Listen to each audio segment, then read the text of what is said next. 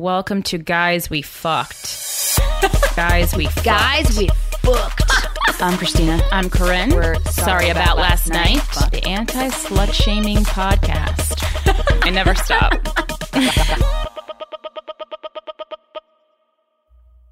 Hello, everyone, and welcome to another episode of Guys We Fucked. Emphasis on the fucked. Uh, it's Yep. the anti slut shaming podcast. I'm Corinne.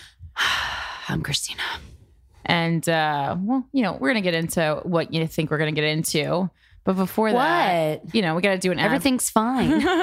the good thing about this ad is that it's from one of our favorite people. It's a listener who created her own fucking awesome beauty line called Badger Face Beauty Supply. And we love to uh, share the work of listeners, especially women. Yeah. I mean, if you're a guy, you do shit that's great. Yeah, but just right now we're concentrating on women. Especially today. yeah, uh, and so the the woman who runs this company, her name is Christina, and Oh, what a nice name. It's a great name. And she makes amazing products. They are completely natural and they have really fun names. yes. And they're for your face, your skin, your hair. They have products if you're a dude who has a beard. Mhm. I got the I got the DILF kit for James. Um, I use the anti-aging facial serum. I've been using that for the past two years, and it's one of my favorite things in the world because it's made my skin amazing. And I didn't realize if you have oily skin, you actually put oil on it. That's like good. Oopsies. it's so funny. So many times when I was working at the spa, people would come in and and acneic skin, they would be uh, afraid to put oils on it. But a lot of times, the reason why your skin is acneic is because it's lacking moisture, Yeah. not because you have to dry it out. Uh, so that's just a little fun tip. But yeah, these are made by a fucker. They're amazing products. We use them all the time. She shipped us a shitload and we've been using them. The bath, they have bath bombs. You got to go. So here's where you go badgerfacebeautysupply.com. The link will be in the description of this podcast. Um, and if you want 10% off an order that's over $25, just type in the offer code GUYS10. Guys, G U I S 10, the number one zero. And that's 10% off any order over $25. It's badgerfacebeautysupply.com. New awesome site. Get some products. The holidays are coming right around the corner. And why not support a fellow woman? A fucker who makes some good shit. And if you want to see us in person, here are the dates for that. We're currently in our Airbnb in Venice, California. Uh, so if it sounds different, It's a little echoey because we's in a kitchen. Yeah, so we're in California, so sorry. Um, there's not a sorry. bunch of dates. Uh, tonight, Friday, November 11th, we're going to be in Phoenix, Arizona at Stand Up Live. There's some tickets left. Phoenix, baby, you need us now more Oh, than man, ever. We need you. We're excited to come out. Uh, Wednesday, November 16th, we're at Crackers in Indianapolis. Same thing. Thursday, November 17th, we're going to be at the Funny Bone in Columbus, Ohio. Friday, November 18th, we're going to be at the Athenaeum Theater in Chicago. Uh, we're almost sold out. This is almost a thousand seat theater. So if tickets are still avail- available, click the link. We're doing a live podcast recording for that date, and we're so fucking st- uh, stoked for that. And we know we can do it. On Sunday, November 20th, this leg of the tour comes to an end at Hilaria Hilarities in Cleveland, Ohio. Cleveland, I know you're out there. I Oh, know there's an Ohio fucking uh, guys we fuck fan base. So we need those tickets to sell out. And then we are back in New York City. Uh, the week after that, Wednesday, November 23rd, is the Comedienne Project at the Standing Room in Long Island City. The show's at 9 p.m. It's $5 with code SEX. And then Friday, uh, December 2nd at 7.30 p.m., Wendi Starling and I are putting on our December edition of Glamourpuss at Zinc Bar. It's uh, the Christmas Spectacular with me and Wendi Starling. Tickets are $15. You got to be 21 and up. This is a good show. You should come for laughs because we need some laughs. and then that same day, if you want to stay up late, 11 15 p.m., Nacho Bitches, end of the year. And I put end quote, end nation. Ah, go on. Uh, a show at New York Comedy Club. Tickets are $10 with code Nacho. I do that show with Blair Socci. Always a fun time. Uh, we hope to see you there. Uh, and today's episode is brought to you by Seeso. Seeso, that's S E E S O, is the new ad free streaming service bringing you hilarious original series, handpicked classics, weeks of stand up specials, and more. Uh, they have every episode of SNL ever, including new episodes the day after they air really insane. Uh, I love them because they put up the new Doug Stanhope special. I'm a huge Oh God, I love it. Doug Stanhope fan. Was so excited to log in and watch that shit. Uh, so hilarious. You want the best new original comedy? You want Yeah. Seeso. And right now, guys, we fuck listeners. You guys can try Seeso free What? for two months Wow. When you use promo code GWF at checkout. These are shows you can't see anywhere else from critically acclaimed original series like Take My Wife or HarmonQuest. And again, all 40 plus years of SNL. Just go to Seeso.com, S E E S O.com to sign up for two months free with promo code GWF at checkout. That's Seeso.com, promo code GWF. Last one, guys. Last one. You've almost made it through the last ad. Mm-hmm. Uh, the other sponsor of this episode of Guys We Fucked is Lyft. You know about Lyft, right? It's the app that gets you a ride in minutes. It's on demand 24 7 for less than the cost of a cab. Uh, you just download the app on your phone, request a driver, and they're going to show up in three and a half minutes or less. Uh, that's really fast. Every Lyft driver is vetted through their 10 point safety standard, including criminal and DMV background checks. You know you'll get around quickly and safely. That's very, that's very important uh, Lyft, i- i- it's uh, one of the fastest growing and highest rated uh, one quality over quantity. Um, thanks to Lyft, you got an easy way to avoid drunk driving. You never have to bum a ride and you never have to worry about parking. And we've been in LA and we've been worrying about parking. So that's kind of nice. We're actually going to take a Lyft to our comedy store show tomorrow Yeah, we love um, lifting. yeah, I love lifting. I love lifting. Right now, Lyft is offering our listeners of Guys We Fucked a very special deal. You can get three free rides up to 10 bucks each. That's a $30 value if you suck at math when you enter promo code GWFD. So, guys, we fucked. GWFD. Just download the free Lyft app today, and enter promo code GWFD in the payment section, and you'll start with three free rides up to 10 bucks. Uh, yeah, promo code GWFD. Yeah, like why wouldn't you do that? It's a free ride. Absolutely. So uh let's uh wasn't there like an election? There was an election. Yeah, that's what I thought. Remember? That was fun. I think I do. For I months remember- and months and months. I remember being in a room full of people at Yeah. the Ace Theater in downtown Los Angeles. hmm And we were all happy. Man, we were a little anxious. We were I was anxious the whole day. Oh my God, I woke up with vicious diarrhea. And Bill Maher, I kept listening to Bill Maher say, Don't say Trump's never gonna win. That's dangerous. yeah. Uh, He was, right. He was right. Sometimes life just goes, fuck you. and uh yeah, take it away, Corinne. I know you have some very awesome Well, prepared words. Yeah, I mean, sometimes I get, you know, emotional and I don't know, and my mind is working faster than my mouth, and I don't know exactly how to express myself. So I sat down this morning. I've been up since uh, it's now, what is it? It's one o'clock in the morning.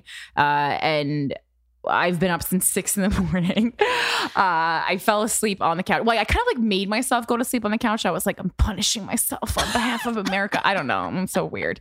Christine and I ate a shit ton of McDonald's. So many fries. We ate so much McDonald's. I drank sweet and sour sauce You did. because I was sad. Yeah.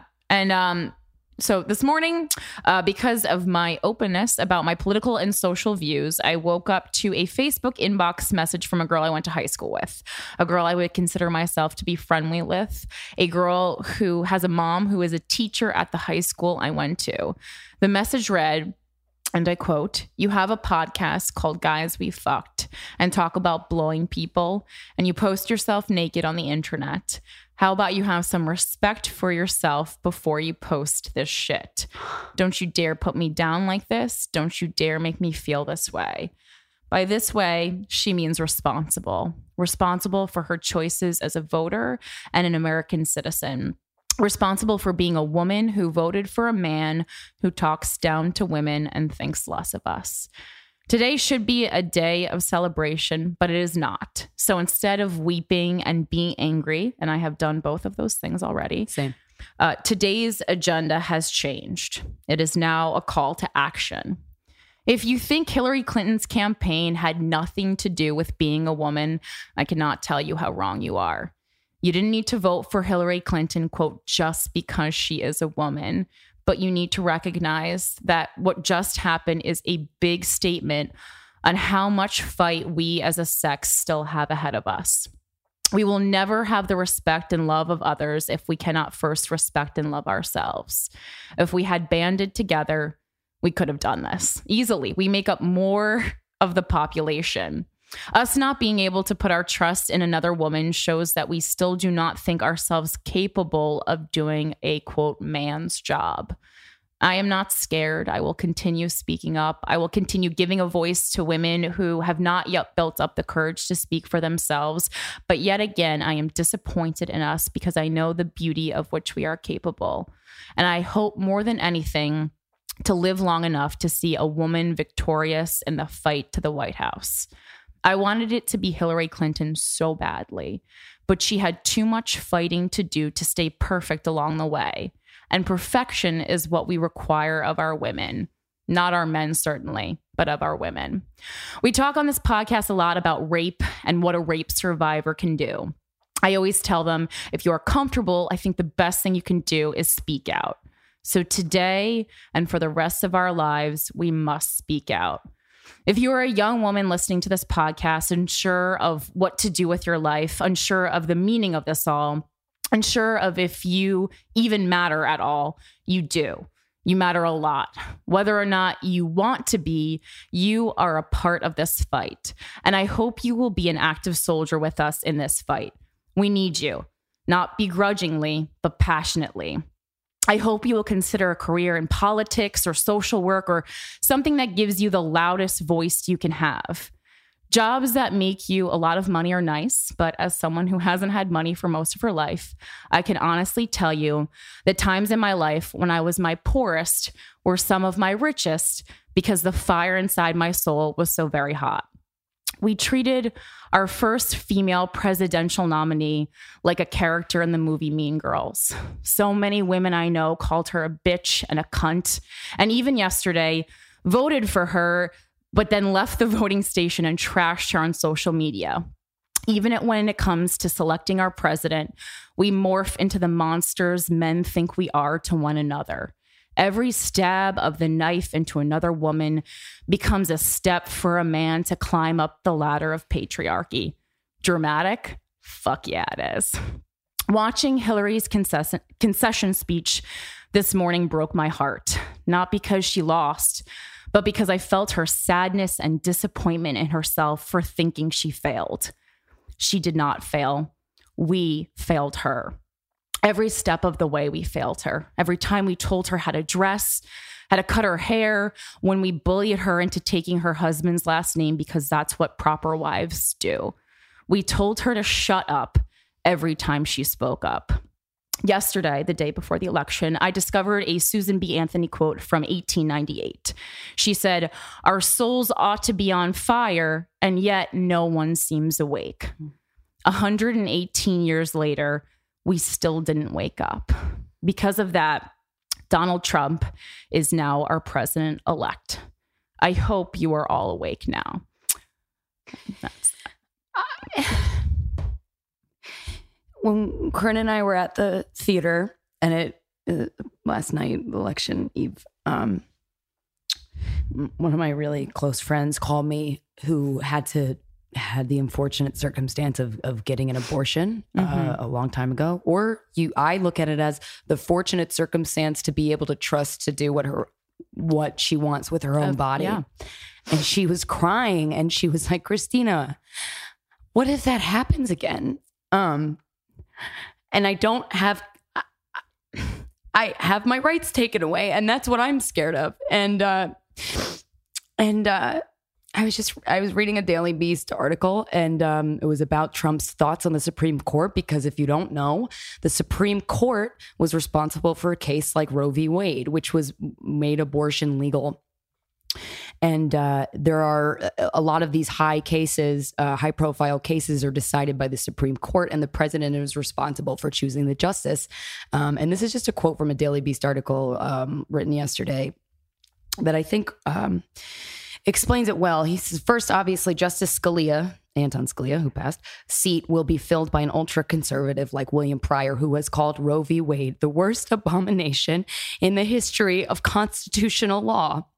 In addition, the eight person court has thus far avoided taking on any uh, controversial issues this term, eager to avoid further stalemates like last year's punt on immigration. The only high profile case that on the docket is a transgender case from Virginia, which will insert uh, insert the court into a culture war of transgender students and gender appropriate bathrooms. The court's elder liberals are much older than their conservative counterparts. Ruth Bader Ginsburg is 83, Stephen Breyer is 78. By contrast, Clarence Thomas is 68 and Samuel Alito is 66. Justice Kennedy is considered the court's swing vote is 80. So if those people die in the next four years, that means Trump's going to be responsible for picking them. And he he want he has spoken out against Roe v. Wade and he wants to put people in the Supreme Court that are against Roe v. Wade. This is just one of the thousands of examples that break my fucking heart of why this awful man is going to be in charge of our country. It's so heartbreaking that we just left. It's it's 1 a.m. We Corinne and I just left our show at Irvine. Um, it was sold out, 490 people. We met a lot of them afterwards. They were amazing. And after every show, sure enough, at least one person comes up and tells us they were raped. We had three or four people. three people, yeah. Three people come up and they just, and it, I'm so fucking sick of, of, of hearing this because especially when there's a man now that's going to be in charge of our country who just represents everything I hate, the worst in men the worst that a man could be is him. And and and i'm so sick of having that voice be glorified. And then we gave that voice the presidency. I get people who voted for trump and i watched when he won they were crying tears of joy because they felt some sort of void or some sort of desperate need to for change right? And that's what we mm-hmm. felt. Mm-hmm. sure. So we both all of us who voted wanted the same thing but they just wanted different directions for the change to go. And I, and I, you know, if people are angry, listen to them. I, I, I don't know. I want. I would love to know why people are were crying tears of joy that Trump got elected. I, I really would love to know because I, am fucking missing something. Mm-hmm. And as a woman, we walk around every fucking day, and these little tiny things happen in our day to day lives that just create this weight of of bearing a vagina. Like it's it's crazy. And we're not lying, we're not exaggerating. And uh I I, I know it's not hopeless. I don't know I I don't know what to do, but um, it's really fucking scary. Mm-hmm. No, I mean, I think uh, I, I've spent all day thinking about this, obviously, as I know you have as well. And I think that uh, my mom put it in a in great terms. She said, you know, maybe what this country needed was to be like an alcoholic. We needed to hit rock bottom so that we could become sober again one day soon. Yeah, and I um, hope that happens. Yeah, I, I, I this I would love for Trump to to really realize everyone's fucking protesting. We couldn't take the 101 coming home. Mm-hmm. My Steven texted me and said, "Please don't take it. There's violent protests." I looked it up. People were grabbing other people out of cars that's not going to stop anything. Mm-hmm. It's, it's only going to hinder. I believe in the power of peaceful protest, absolutely. Um, and I think it's great. But uh, on the bright side, I will say uh, not only uh, not only was Hillary's concession speech the, the, the most wonderful speech that I've seen throughout this whole process, but uh, Trump's on the bright side uh, Victoria speech was the most humble. So maybe yeah, that was nice. You know, hear. maybe and there you know there I think I don't I don't think Donald Trump really wanted to be president. I think, you know, it was something that went too far. And there was, you know, our friend Jon yeah, Ronson. Say, what was that tweet? That was amazing. Jon Ronson tweeted something something to the effect of, and of course I'm not going to do Jon Ronson justice. Uh, but he said, I remember the look in my eyes when the doctor handed me my baby son um, you know, the look of not knowing what the fuck to do. Yeah. And that's the look that he saw Donald Trump give uh, when he won the, you know, the president elect. Um, so yeah.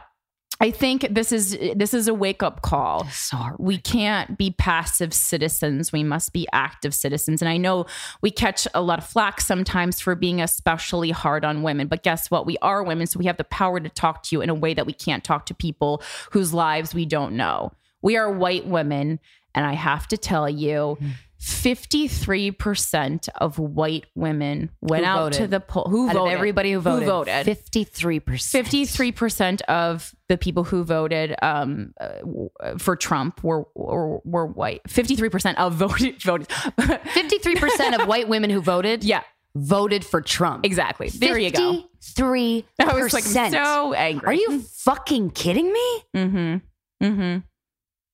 Do your? I mean, And do I do uh, do I hold women to higher standards? Absolutely. Yeah. Absolutely. and you know, the, uh, everyone knows the media can skew. The media is uh, can swing elections. It can really take a lot of Mhm. uh, make a strong impression on people. Um, and I get that, but just everybody do your fucking research. I I read it. I I spend at least two hours a day reading the news, every news, because no no news source is completely unbiased. Yeah, and for all the people Just who educate yourself. shot uh, on Hillary along the way um and, and and say that she pandered and stuff you know maybe think about why a woman who had such lofty goals would do that and Samantha Bee put together a really really wonderful piece of journalism that we will certainly share with you not saying that you have to agree with whatever Hillary said we're not saying that you think you have to think Hillary is a saint but if you're if you are a woman and you truly felt Donald Trump was a better option than Hillary Clinton, you need a moment of self reflection. Absolutely. And One of the things that the Samantha Bee piece said was like after graduating um, Harvard, it was uh, mere years after women were allowed to get credit cards. hmm Yeah, It- it's What the fuck? just really think of it, and um, and for all of you who are sad right now, um, and who supported Hillary Clinton like Krystyna and myself did, my mom had another great idea. Uh, she said, "I'm going." Fi. she texted me today and she said, I'm going to write Hillary a thank you note. And it's I know that sounds like what the fuck is like and I and I thought that was such a great idea. My mom has uh always encouraged uh, me to write letters. And I've written so many letters to companies uh, seeking change or, or voicing my opinion. And you know what? So nine times out of 10, I get a response. Yeah. What it's just a Thoughtfulness is uh, rare. yeah, I- and just saying this is something I am unhappy, or this is something I am happy with. A lot, so often we voice our complaints, but I don't think enough uh, times we voice our gratitude. Yeah. and I think this is a moment when Hillary could really, really, really uh, use some support from other women. So whether you want to write her uh, a, a, a note card, a, long letter, send her a postcard. If you have more money, send her flowers, a teddy bear, just something. You can uh, write to her Secretary Hillary Rodham Clinton at the Clinton Foundation, 1271 6th Avenue, 42nd floor, New York, New York. 10020. oh. That address will be in the description of the podcast. I think it's a really great gesture and um, just kind of uh, paying it forward. She, she, I, I, if you don't want to admit this, she paved the way. She did. And so, she did. She did the work of about 25 women, Yeah. at least. Yep. 25 she busy women. actually uh, eh, made an effect in policy change when she was in her early career in taking a job that did not pay very much and fighting for the education rights of disabled kids. What a bitch. Also, I love the fact that in the Samantha Bee piece pointed out, and I and I knew this, I'd forgotten though, Hillary, when she married Bill Clinton, refused to take his last name. And then when he ran for governor of Arkansas, they interviewed her and they're like, you know, you're a very untraditional candidate Yeah. that you won't take your husband's first name. And she's like, the look in her face is the look in every woman's face when they get a question like that. Like, just, I don't know. I, I, You see her in that in that in that seven minute segment go from a from a fiery, uh, curly haired, big glasses wearing mm. outspoken woman to someone with her hair pulled behind her head in a singular barrette, showing people in the White House a goddamn fucking Christmas tree. I I cannot. When I I, rem- I remember actually watching footage of Hillary Clinton fucking do that goddamn Easter egg roll on the on the front of the White House lawn and I was like what the fuck I don't even I don't know any woman whose time that nonsense is worth what the fuck yeah. this is a bunch of fucking bullshit Yep. and and we're mad. And if you're mad, that's great. Yet you get like one day uh, to be sad, to cry, and then pick yourself up and be the best fucking woman you can be. Be, be outspoken and be kind to other women, even women who are shitty to you. I cannot tell you how fucking important this is. We have kept each other down for too long. Yeah. And this is the result. Yeah. And I get the, I, I'm assuming that the majority of people who voted for Trump want to throw a wrench in the political system. And that makes a lot of sense. Yeah. Um, I I'm get all it. for that. Yeah. My dad voted, well, my dad. Just not a racist wrench. Yeah, you know, just don't put the wrench. Uh, you know, it's racist, misogynistic, homophobic. You know, want to take away rights. We need change. wrench. We agree with that. The Yeah. political system isn't isn't and great. Hillary's part of politics. The crime bill that Bill Clinton uh, enforced in his presidency was fucking awful. And Bill Clinton has said that, and Hillary Clinton has said that. They're like, yeah, that fucking that was awful, and it ruined people's lives. And it's like the the, the fact when somebody can fuck up so royally like that and and recognize it and apologize. That's something that I. Don't see often in politicians. You certainly don't see it in fucking Donald Trump. He hasn't apologized for shit. And also, you, we just have to. They've been in politics uh, almost all their lives, both of them, both both the Clintons, no matter what you think of them, and and they they're humans and they are allowed to make mistakes, um, and they are allowed to progress with the times. If one more fucking person tells me Hillary wasn't uh, it wasn't for gay rights when we were in high school, yeah, because pandering is part of politics. That would have been career suicide. She needed Barack Obama was against gay marriage. yeah, she needed to not be for gay marriage so she could get to the top. And when she got there, she could be like, hey, guess what? JK, JK. I am here. I am for gay marriage. What the fuck? I- Hopefully, uh, Be hopefully informed. we might see some of that from Donald Trump. I don't know.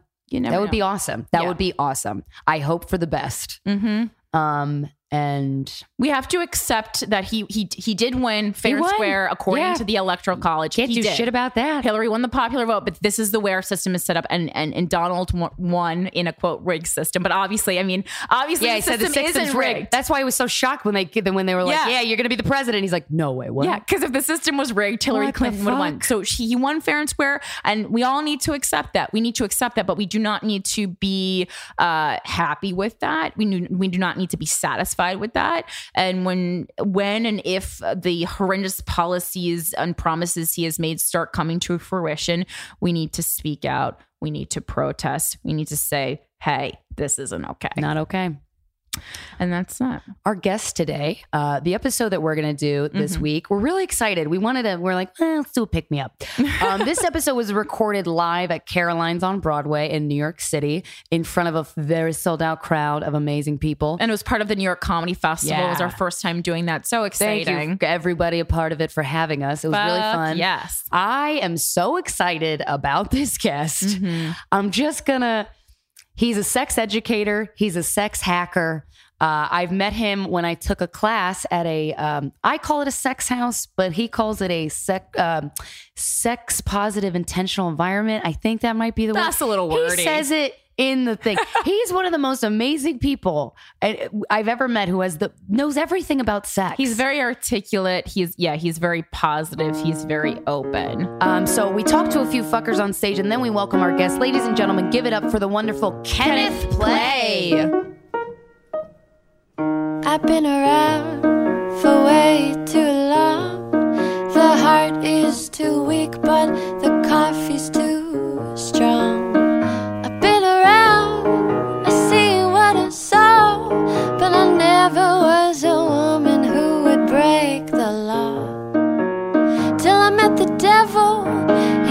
wasn't very shy. He reminded me of the man I've known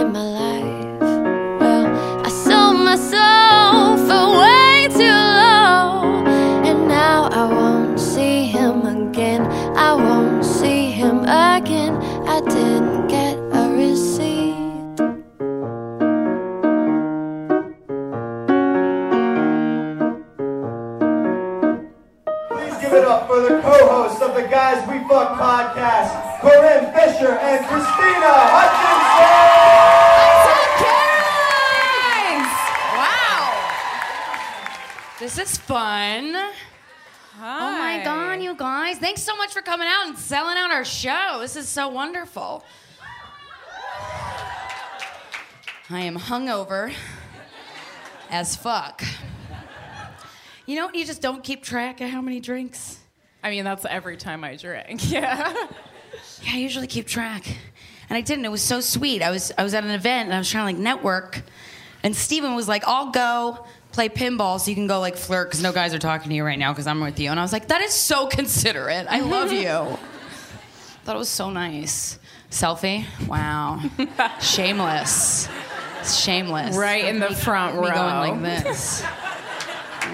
They're like, this show is sold out, but look at our faces. Anybody, yeah, your haircut says it all, sir. really into it. Yeah, it's good. wow, you guys get baked chicken? Damn. Oh my God, and you're wearing a sweater. This is great.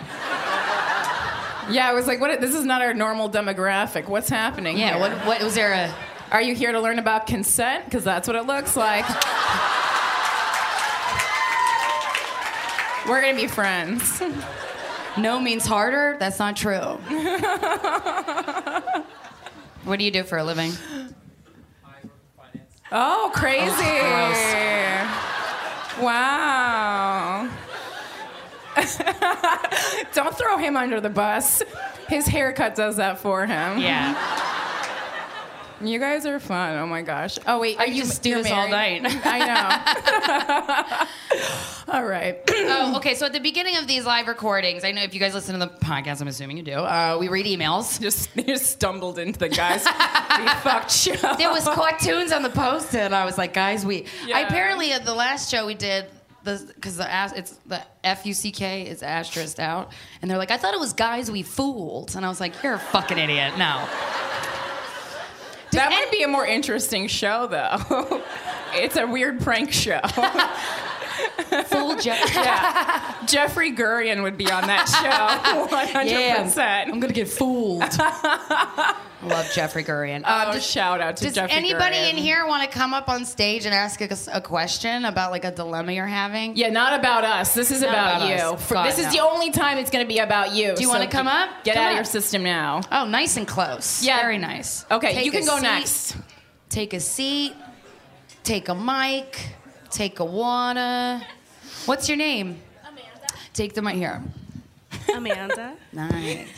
What's up, Amanda? What's going on? hey, girls. Hey. I'm so Hi. happy to see you guys. I'm so happy to be here. Thank you. happy to have We're you. happy to have you, yeah. Okay, so my problem. Yeah. Yes. Okay. It better be really bad, otherwise we're going to make fun of you, Yeah. just so you know. Okay. She's like, I got to change it now. Don't change it. Okay, I won't. I promise. So, um, I date a lot of guys, right? But sometimes I feel like I'm wasting my time because I go on a few dates. You know, I get to know them, take time texting them, and then what if they have a little dick? Was this staged?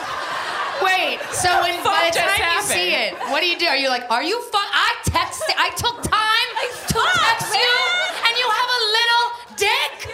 Is that what you said? That, that's what I think, and then I'm like, Okay, good, 'cause that's "Oh, stomach hurts, I gotta go.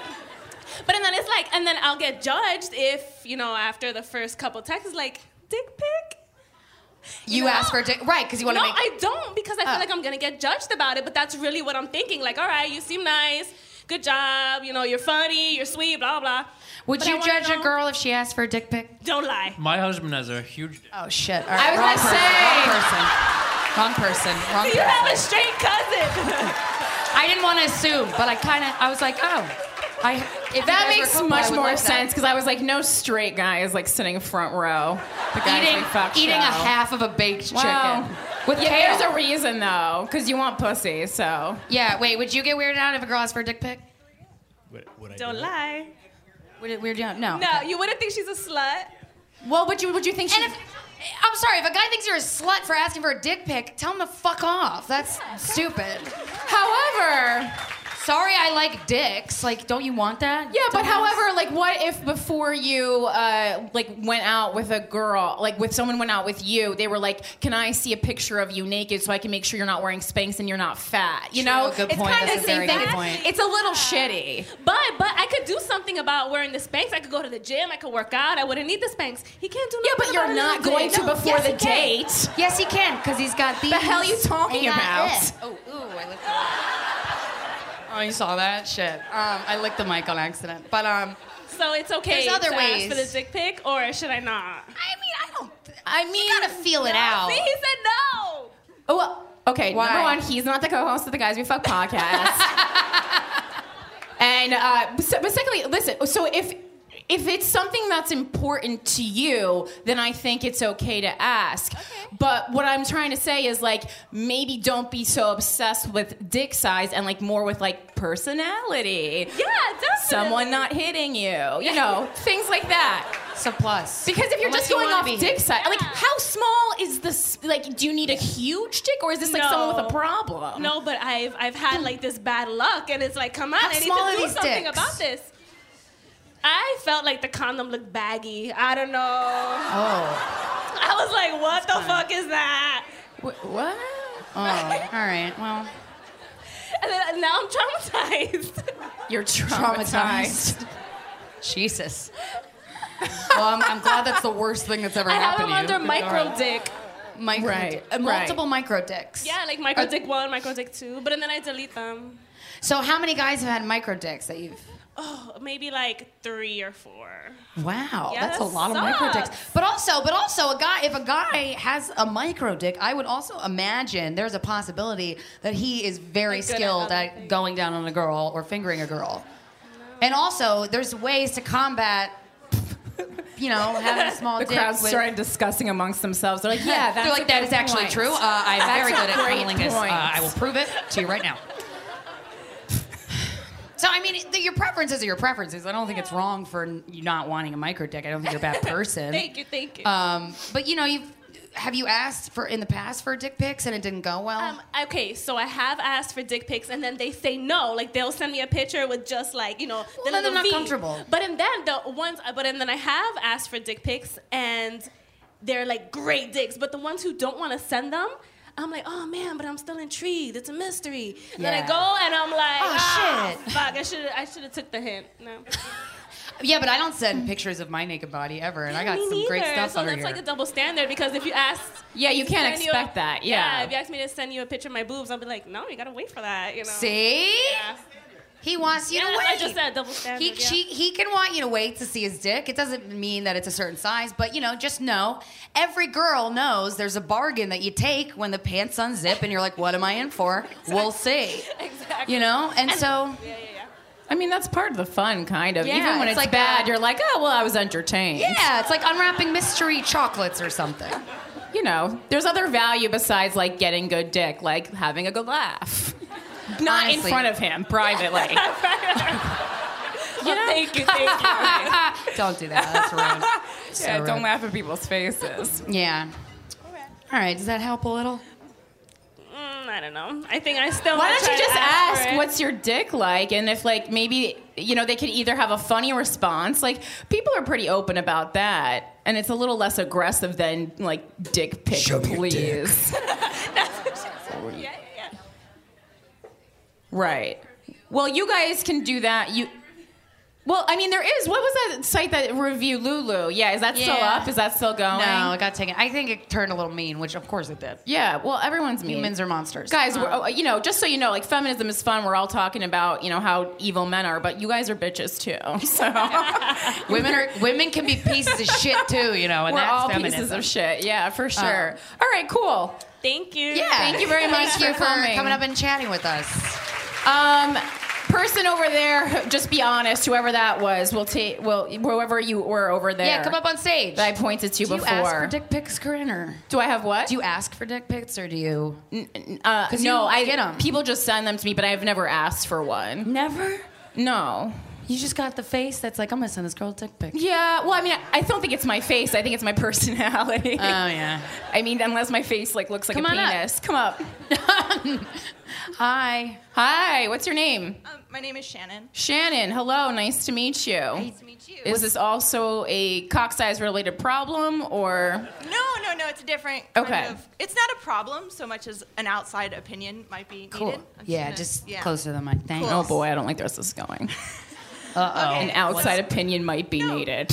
No, and, and it's it's not like settling an argument. It's just curiosity. Okay. On an, on a subject. Um, so I have a long distance, not a long distance, a long term relationship. It's pretty great. Do you Really wish it was long distance? It was. and it Freudian. was the worst thing ever. Okay. So Okay. It's not anymore, and it's great. Cool. And like sex is a plus plus, like all the time. Mm-hmm. It's great. It's awesome. Um, and Is that person here? He laughed. Just heard a laugh. and um, Go on. um, but uh, recently I've been unemployed, and so like stressed out, not sleeping Yeah. so great. And so sometimes. Um, and he's got a pretty stressful job, so sometimes at night it's like I gotta go to sleep, and I respect that. No means no. You just move on with your life. Right? Right. It does Yeah. mean no, yeah. consent works both ways. So Yes. you just gotta lay off. And so, so sometimes if you wake up, say it's 3 a.m. in the morning, and you're tossing and turning, you want to go back to sleep. You got a job interview the next day, and your partner's asleep, and you don't want to wake him up because he's actually got to go to work and do stuff and make a difference. Is there a problem with like helping yourself to sleep? Jerking off. Yeah. Yeah. No. Yeah. No. While the other person's in the bed No, sleeping. no problem. Yeah. This was so easy. This was the easiest question we- we've ever Yeah. gotten. I did Absolutely that not. last no night. problem. I mean, Yeah. Okay. Yeah. Okay. That's. But have you asked him about? I mean, he's not gonna. No, Do so you, I- do you use a vibrator or no? No, no, I it was do. like it was. It was just like I'm. So I'm. I'm on the other side of the bed to where the vibrator draw is. So I wasn't Oh, gonna like sucks. climb over him. Like I was Dude, trying to put make it sure, under your fucking pillow. Yeah, Duh. that's a good idea. yeah, what you do. I, I was just trying to make sure he got a good night's sleep. I didn't want to bother him. That's sweet. And I was. And you know, sometimes I you go was- on the couch if you I- feel like you're gonna bother I was like quiet and like you know. I, we already said it was fine. I don't think that's yeah. you feel very guilty for some but, reason. But but, but I, if if if James started jerking off while you were sleeping, he has, up- and it was fine. Okay, okay. I just wanna. I just We've wanna, both done it. Like it really doesn't bother me. if Yeah, I it's like- if I was asleep and he waked me woke me up and he's like, I can't sleep, fuck me, I would be like, fuck you. Like, that would be the So, worst. yeah, oh my god, okay. my contact just fell out. I was so aggressive about that. Wow. Do you want me to hold your mic? god damn it. Mhm. Yeah. So I did it last night, and it's Steven, you weren't mad, right? You didn't hear it. Nah, we're cool. Yeah, he's cool. He's Okay, cool. Yeah.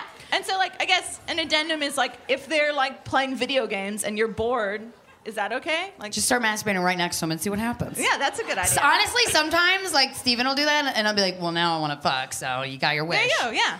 And it's kind of nice. All right. Well, thanks. Yeah. I hope you get Thank a job you. soon. I mean that in a good way. I'm not like I mean a fucking job. Like no, seriously. Good luck on your job search. Thank you. Thanks for coming and talking with us. Thank you for having Give it up for her. Is your contact okay? Um, it's okay. Thank you, though. That's very nice. Uh, round of applause. She just offered me eye drops, guys. Oh, what a nice person. I've never felt Um, okay, so I don't. I, th- I th- talked about this very briefly on one of the podcast episodes that Stephen and I took a sex class at a sex house. Did I say that? I think I said that on the podcast before. Um, we I did. don't know if it. I don't know if it was clear that was a sex house because I it didn't was know that. a sex house. It was like the real world, but a sex house. It is a town. Is anyway. I took this class. It was all day long with this woman named Dr. Jana and this uh, gentleman named Kenneth Play, and it was so interesting and informative. And one of the uh, things that Kenneth had touched on was sometimes he teaches seminars where he'll like make girl like he says every girl can squirt. We'll ask him when he comes up. He's our Right. guest. Um, but yeah. Um, and so he's a sex educator. He's a sex hacker. I don't know what the fuck that means, but we're gonna ask him. Uh, and he co-founded this sex house, Hacienda Villa. Ladies and gentlemen, please welcome our guest, Kenneth, Kenneth Play. Oh, okay. Hi, Kenneth. How are you? Hello. Kenneth. Hi. And just be careful. There's like a little hole that we were warned about that your chair could fall in by the Oh. I didn't know that. So that was exciting. I didn't know I got to fall into a hole Yeah, already. you could fall into a hole. So nice jacket. I just want to, you know, comment on that in front of everybody because I feel like everyone's thinking it, so I'm going to say it. Um, it's so nice to have you here. Thank you. Um, and are you wearing the clit ring? Yes, wearing the. Is clip. that that's like a new? Isn't that a new thing that the clit now is that big inside of you or something? No, like I a new just dis- like latest to discovery. increase a little cliteracy for everyone, right? Wow. Wow. Okay. Yeah. Yeah. Yeah. So one of the things that you told me you did, you mentioned it in the class. You didn't do it in the class, but is every woman can squirt? Or you have this theory? No, I think um, No, not okay. everybody needs to squirt, and you do not win a medal if you could squirt. Right, but it's possible. But it's possible. That's what I'm- yeah. I think many women could have that experience, but um, I think the media kind of overhype squirting. You know. Well, that's for damn And sure. it's also not an orgasm for most people. It's a different sensation and experience. But some women could um, have an orgasm accompanying the squirting experience. So it depends. But I do think that if anyone who's interested in having a new sensation or ex- a sexual experience is worth exploring, because I don't think most manual sex or finger banging, most people are stimulating. Um, Is that an Finger banging. educational term? the, the G spot, banging. the G spot in the right velocity on the right angle. So so I like teaching techniques. I feel like you know more about my vagina than I do, and that's very No. disturbing, but also a fact. So what am I gonna do? Um, how did you go from being born to fingering women on stage to show people how women can squirt? Like what happened in between there? Well, that's kind of a long story, but this is how I actually start most of my presentation. My name is Kenneth Play, and I have an average sized penis. Nice. Yeah, you do. I And get. why I don't know. I why, why seen did it. we start with that? I think is is, is kind of terrible to reduce sexuality into what our genital looks like, how big our genital is, or reduce it to just function. Hear that? Or reduce it just to function, like how long can we fuck? Can we get a dick hard on time? Or, you know, how wet we are, and, you know, if we could have 10,000 orgasms, we could squirt. So I grew up with a lot of sexual insecurity growing up. Um, Asian American, uh, I, you feel really sexually invisible. you Yeah. know? And our sexuality is so underrepresented. So um, I had a l- much longer teaching background in the fitness industry, and it kind of taught me how to like you know work on myself and change other people's lives. And when I jump into the sex positive community, it, it changed my sex life forever. And I thought originally, you know, getting fit would get me lay and you know get me more confident, and did not really do that. I, I, I was able to talk to more people and have a little bit more confidence.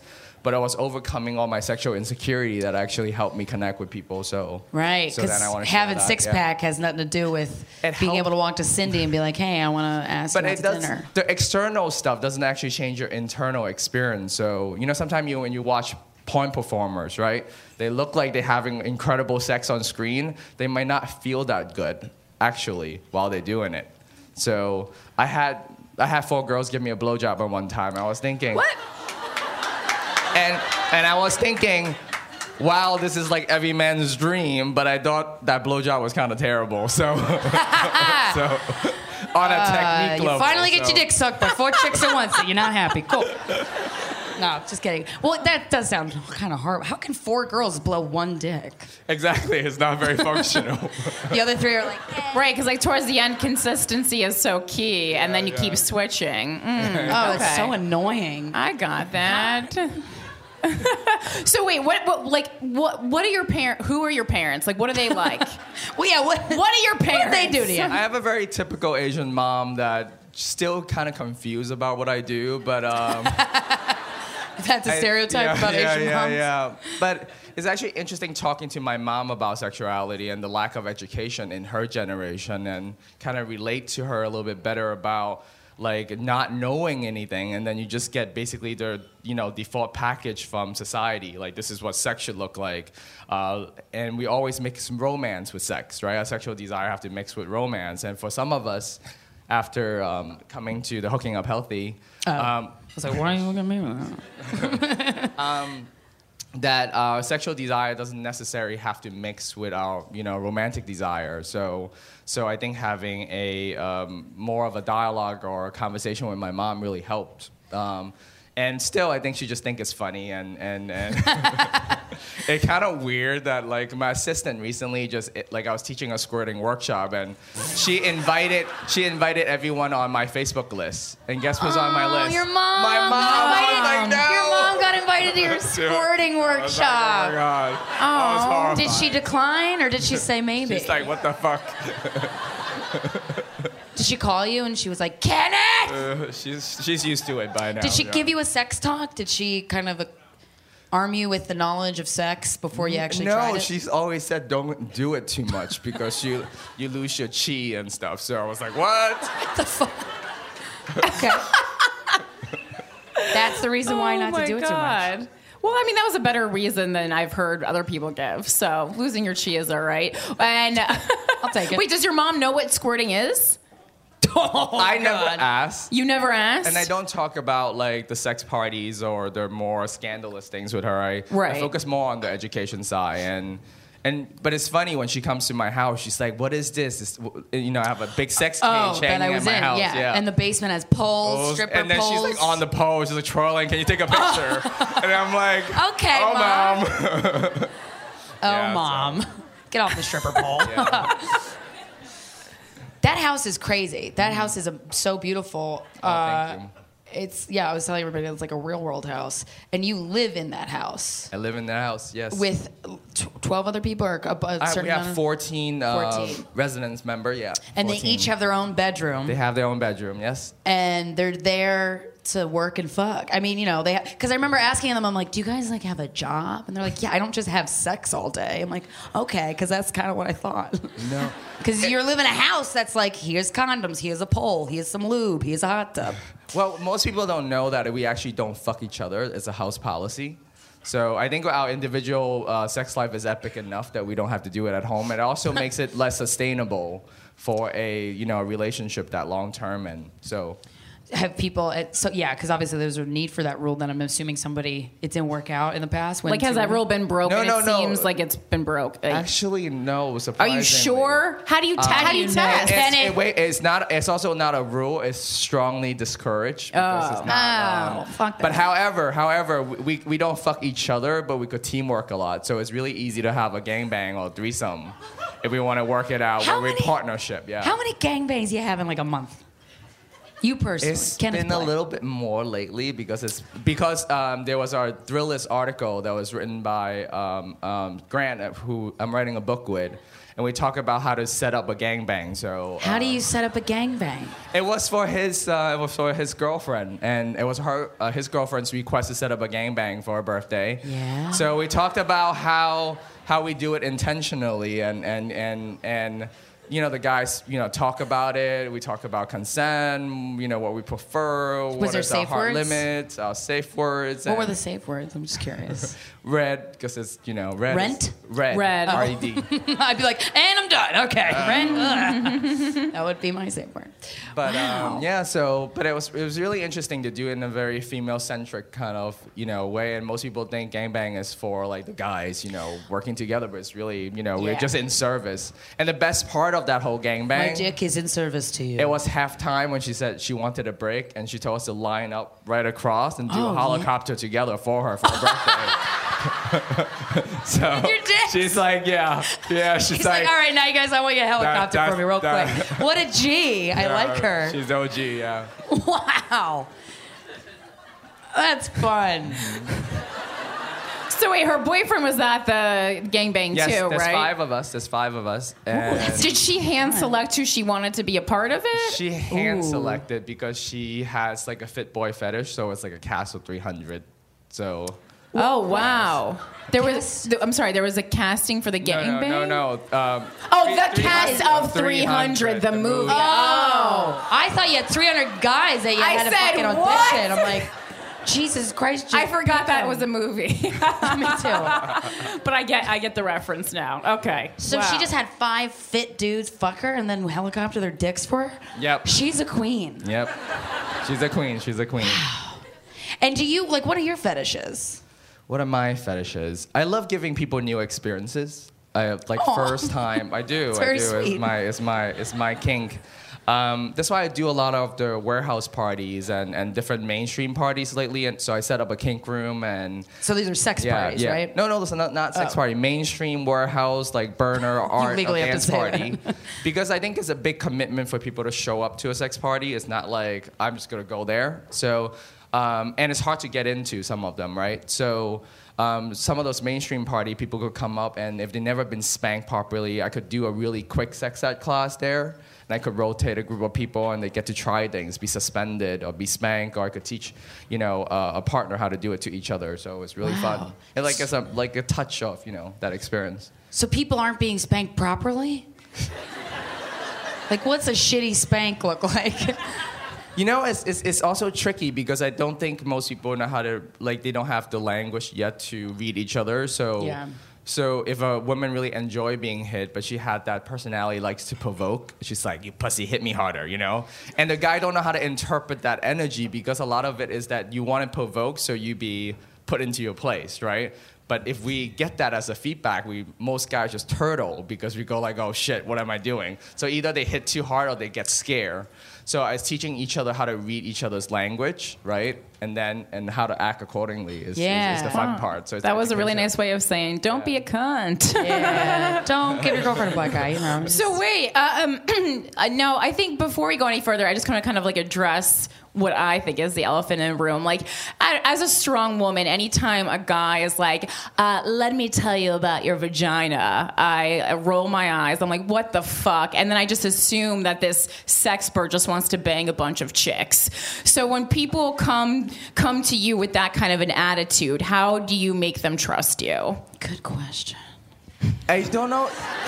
Well, I don't. I don't Really self-proclaim to be an expert. I think I'm still a student of sex. You know, I, I was lucky and fortunate to have a lot of really good mentor in this industry that taught me a lot of different uh, techniques, and also my my my personal preference is to have a very diverse view. So I learned stuff from the kink community, from the sexy community, from the tantra community, but. Um, I think you know. I think everybody has a unique uh, body and what makes them pleasurable, what arouses them. So I think it's more of a discovery process versus like I have this master skill and I want to show it to you. But I think um, teaching people more on the relational skills, like how to connect, how to have a language to ask for what you want, is something more magical than you know I could do this thing. You know, Right. So- You're so right.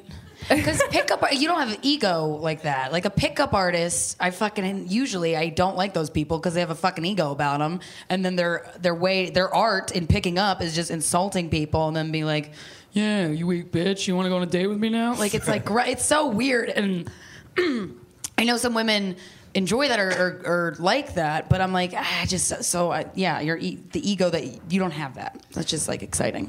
Well, th- it's actually interesting. Um, I was writing a blog article with Grant. I mean, he was asking me for some content, and I was talking about three men's group out in the world. So there's the men's right group. So those are like the angry, boo, right? Those are the angry feminist version of men, right? On that version. You're not wrong. And then there's the pickup artist group, which is basically trying to game the system that we have, right? Like how to game the system, how to deal with what we have. And then there's another men's group that are basically, um, I'm done with women. I don't want to have any association women. All women are bad.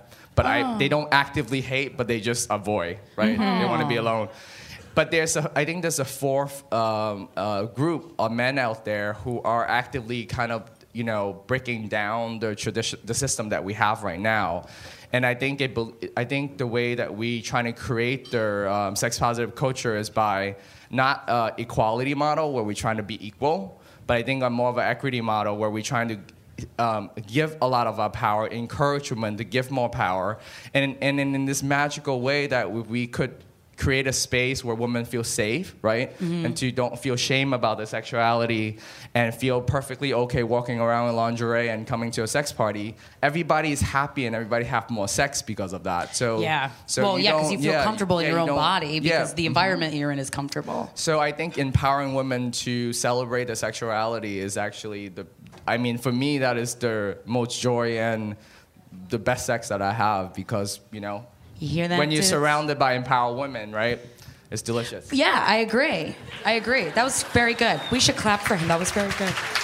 Well, it's so funny. It's so ironic to me because when when I've had very few experiences, but I've had experiences where a guy you rejected me calls you a slut, or you move too fast, then he wanted to move because you. And it's so ironic because I'm like, don't you want to fuck? Because that ain't gonna get us to fuck. Yep. It's so confusing to me. Mm-hmm. But maybe they hate themselves. I don't know. Now, what's a relationship like for someone who is a sex educator? How is it? How is it different than just a person in finance um, having a relationship? Oh, relationship? you ate your whole chicken. Wow. I mean, I didn't. I didn't grow up like you know when I was five. I gotta, I gotta, when I grow up, I want to be a sex educator. I kind Right. of fall into my lap. But life is a little different. Sometimes I don't even like to talk about what I do at like random dinner party because everybody start asking us. You know, you know the feeling. People just start asking you questions. Oh, I know the feeling. Oh, yeah. Is it, is it, is it Thanksgiving normal? blues. Yeah. Um, but it- it's been really fulfilling, and I think it's still a it's, it hasn't really hit the mainstream culture yet. You know, where sex education is not. You know, if a guy going to a sex class, they would feel like they're incompetent versus they're bettering themselves, right? So, so that is the, the we gotta oh. right? Because we ha- we, we've been taught that you know you should be naturally good at sex, which is kind of crazy. Like we were all born hungry, but not everyone know how to cook, right? So Yo, that's a good line. Kenneth Play. He, you blew his mind. You blew his fucking mind. Mm. That's so true. We're all going home and fucking after this. Damn. Yeah, no, absolutely. But like a like a, rom- a personal romantic relationship, because I obviously sometimes like with us, we host this podcast, and people, well, you know, for me, I was single when we started this, and people were certainly hesitant to date someone who talked about sex uh, and promiscuity so openly, uh, because they thought I was gonna be like hard to trust or just dirty, you know, other fun things. more, yeah. So, how do you like? How do you explain? Are you heterosexual or just no, I'm heterosexual. Okay. I, I, I like a lot of teamwork with men. I just don't like sex directly with men. right? So then, how do you explain to a woman like on a date like what like that what you do and how do you And then you, that you live in a sex house. right? That's pretty. Yeah, that's a lot That's a for a Tinder job. date. Luckily, dating is different in my with my life currently because we get a lot of referral sex. So it's different. What? Like people. What? What's that? What's referral sex? Referral sex is when someone like another girl like would send their girlfriend, "Oh, you should fuck him," or like one of my guy friend has a lover and go like, "Oh, you should play with Kenneth too." So Right, it's a- so, it's a- right. so, but I think sex life and our, uh, my romantic life is a little different. So Yeah. um, I practice ethical non-monogamy. So. Um, you know, some people, I, I don't like the label as much because I think it's more of an adaptive attitude. So, poly meaning you have to fall in love with a lot of people every, you know, or more than one person at a time. And for me, is that I'd rather be a little bit more flexible because I think in different stages of my life, I will have different needs. So, I guess So if I'm in my teens and 20s, I want, you know, you want to fuck a lot of, for me, I want to fuck a lot of people and not have a more committed romantic relationship. And in my mid 30s now, you know, um, you start thinking about your life a little differently about partnership. And then, and you see the swinger community, which has helped a lot more people in their 40s and 50s. Those are people who went for their, their marriage, right? The Yeah. traditional life. like, "Fuck and this." they have kids and they go like, they got a little bored, so now they want to fuck other couples. Swingers are Yeah. old, always older, like my parents' age or something. So I'm like, what? It, what did it take to get you to finally be into doing that? Like when you're 40 or 50 and you wake up and you're like, Ugh, can we it's, switch? It's, it's fascinating. I, I, I work for this uh, boutique travel company where we travel to bucket list location around the world. And then you see people been swinging for like 30, 40 years and they Wow. still fucking doing it hard on like their 70s. and, and I think it's pretty incredible to celebrate your relationship in that way where they get their sexual needs met, right? Yeah. And they still very committed and very loving and have their family and very traditional life. So I think it's sort of, sort of a life hack. You know? yeah. Yeah. Oh, you're a sex hacker. you said. Yes. So hacking. So I do not hack into your phone and see your dick pic or your booby pics, right?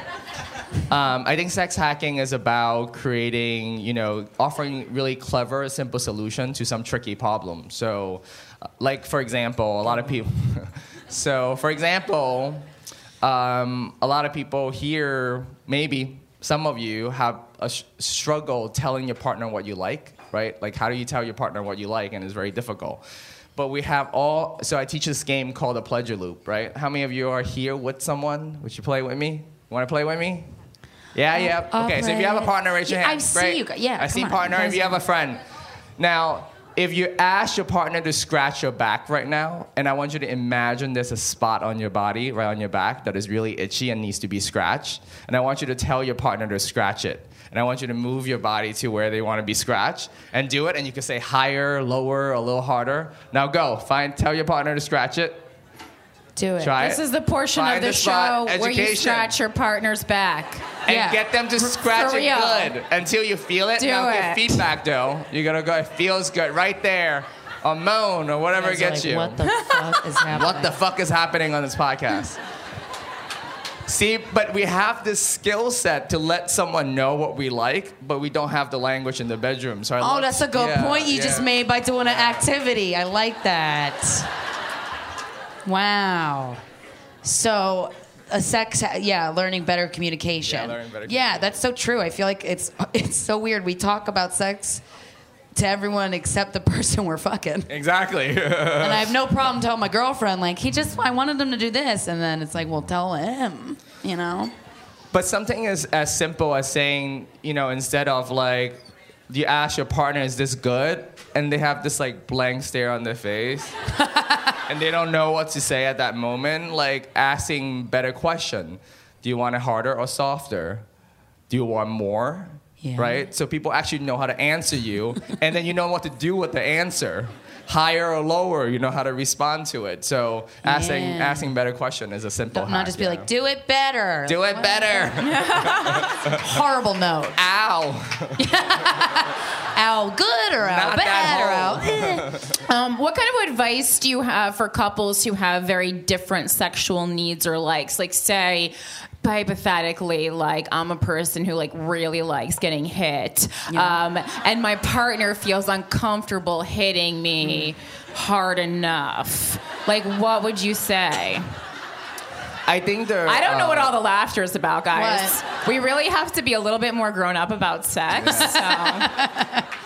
I think it really depends. You know, I think the pressure to to feel like you have to be hundred percent sexually compatible with the partner you have is a really stressful thought, right? Mm-hmm. So if you could, I think when a couple could come together and realize that you don't have to be compatible on every aspect of your sexuality, will give some room for growth in the first place. And if both, if just say one person is more dominant and and and and wants to hit, and one person, both of you wants to hit, it's not going to be that fun, right? Just hit each other all night. right? So I so think, I think fuck. finding sexual compatibility is really important. And if you don't have that sexual compatibility, if you're able to have a conversation and having some of those um, um, needs met by someone else, if they're open to it, is also, or you could actually choose not to have those itch tickle, right? Because um, if you have that sexual desire, but it will ruin your relationship, you could go like, maybe we just don't do that with each other, you know, or that's something that I just don't do. So, and people sometimes uh, willing to compromise and give up on those things. For sure. But able to, but finding um, compatibility is more of a co- conversation and a dialogue first. And if you're not really into it, you don't have to do it. But I think it's important to try things. So. yeah, absolutely. Okay. Let's just go home and be like, hit me harder, James. Um, But go to a class, you know, let someone else do the teaching. I think is really important sometimes because where do we helps, find you know? classes? You, can find it on kennethplay.com. True. Wow, True. crazy. True. How convenient. No. But how do you like? So how like I think uh, the the notion of going to a sex class for a lot of people, myself included, is like not appealing. So how if you're if you're trying to sell me on this, what besides the educational benefits that I would get from it, like how, how can you make me not like kind of creeped out by this? I was actually really surprised because when I was teaching the PlayLab format, so a PlayLab is, if you could imagine, like sort of like a hybrid of a TED Talk to a yoga class. So I give a TED Talk first, right, the lecture part and there's their um, intellectual understanding. Then I normally do a demo. I show people the technique. It could be like female ejaculation or anal. I do it to my model first and show it. You and have then, anal sex? Yes. On stage? Yes. Uh, And yes. then you make them squirt? Yes, yes. Okay. and then there, um, um, and then the third is that I let people practice like a yoga class. So you start with different poses, so different technique, and you do one by one, but not with the entire class. You have your partner, and you do it one at a time. In the beginning, I thought New York would people would go crazy, you know, to a, a event space in Bushwick, right, and try Right. that kind of class. But I was really surprised how comfortable people get because they realize it's really about the education, and also in some way that I know uh, most people will not just show up to my class, so I've been doing a lot of live uh, Facebook Live and show part of my presentation, so people get to get experience online 1st Mm-hmm. And I, I give a lot, I give away a lot of content. I do this um, pay what you can model, so more people have access to my work. Sure. So we, on my website, there's a lot of free content, so you could watch it first and get to see what it's like before you make that decision. So. So people just have anal. So in these classes, the couples will just go off and just stick. No, they're the not butt. going off. They do it like a yoga class, so they all. But how Does do you everyone do have that a with mat? anal? I mean, what's the difference between? I mean, you, like, do you go through the steps of like take off your underwear, and then everyone takes off their underwear? All right, Yeah, whoever wants to get it up the ass bends over, and then whoever wants to get up the ass bends over. But then you can't just stick the dick in. No, you could, well, you could practice a lot of manual sex first. I think learning with your hands is really important because you have more sensitivity and more control, right? So I think also anal play, like most. You, you, you- this is a question that I get, get asked a lot. How do I get my girlfriend to try anal sex? Yeah. right? Think Yeah. about it. How do I get? Tell and I have, I do have for answer. Be good at everything else first, right? Oh, That is that's a great answer. good answer. You're not gonna he loves this. I love it. You're not gonna let someone who's bad at fingering Oh, like stick yeah, their yeah. dick in your butt. No, that you don't. That's so smart. you haven't earned it yet. But there's like, you know, there's PNF stretching for your anus, which most people don't know, like What? don't know that? that? technique. Like so PNF stretching is similar like I used to be a personal trainer first, right? So you learn how to stretch your hamstring by like you push against someone stretching you Mm-hmm. and then you relax and they, it allows your muscles to stretch a little bit more. So you could do that with your anus too. And most people don't know how to do that. So I like teaching that technique to learn how to have more anal control. How? How? Tell? Can you tell us? Or do I have I to be like I- naked with? Maybe you, I don't okay. want I, but- I kind of tell, right? So this is imagine this is butthole, right? Can you guys see? oh, I can't wait till we release this and everyone at home is Oh. dying. He's, he's clenching his fist. Okay, so this is the anus. yeah. You rub it a little bit first, Uh. get it going, and make sure you are. So if you're touching, it doesn't matter is male body or female body. You want that person to be aroused and turn on. It's not like, honey, drop your pants and go touch your asshole, right? So you want to, and sometimes having for for a female body, you might be having orgasm first would really help, right? Loosening things up and getting Yeah, into that the would. in the game. Same thing for guys, like edge, do a little edge play, right? So get them up to almost coming. Don't let them come and then play with it. But it helps your arousal is key. So you start rubbing it a little bit, right? And then make sure you have a lot of loop, right? And wear a glove. Wear a latex glove or whatever glove that you like. Do you have to Um, wear like a winter glove? like a Yeah, like a winter mitten? gloves. Like a mitten? Yeah, the one that you can still play with your iPhone.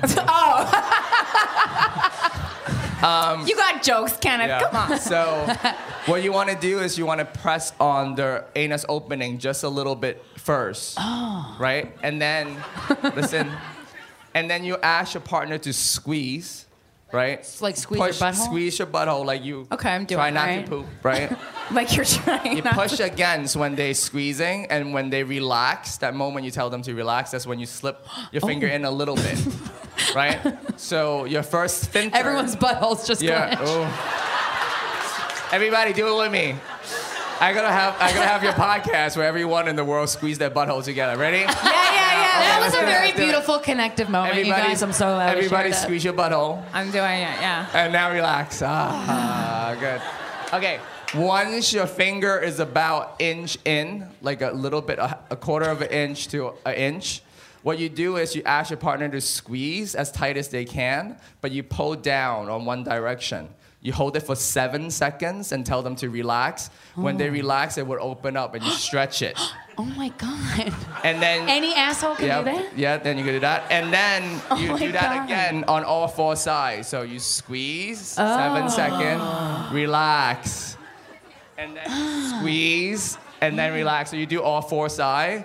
And by And the time they finish asshole. with the four side, they will feel more connected with their anus, right? So they feel right? And then you I have more anal control. and then when you tell them to squeeze and relax, you could actually feel. And then when you it, when you want to do any type of manual sex or be penetrated, then you could feel and you could work with that language because now you guys could loop together, right?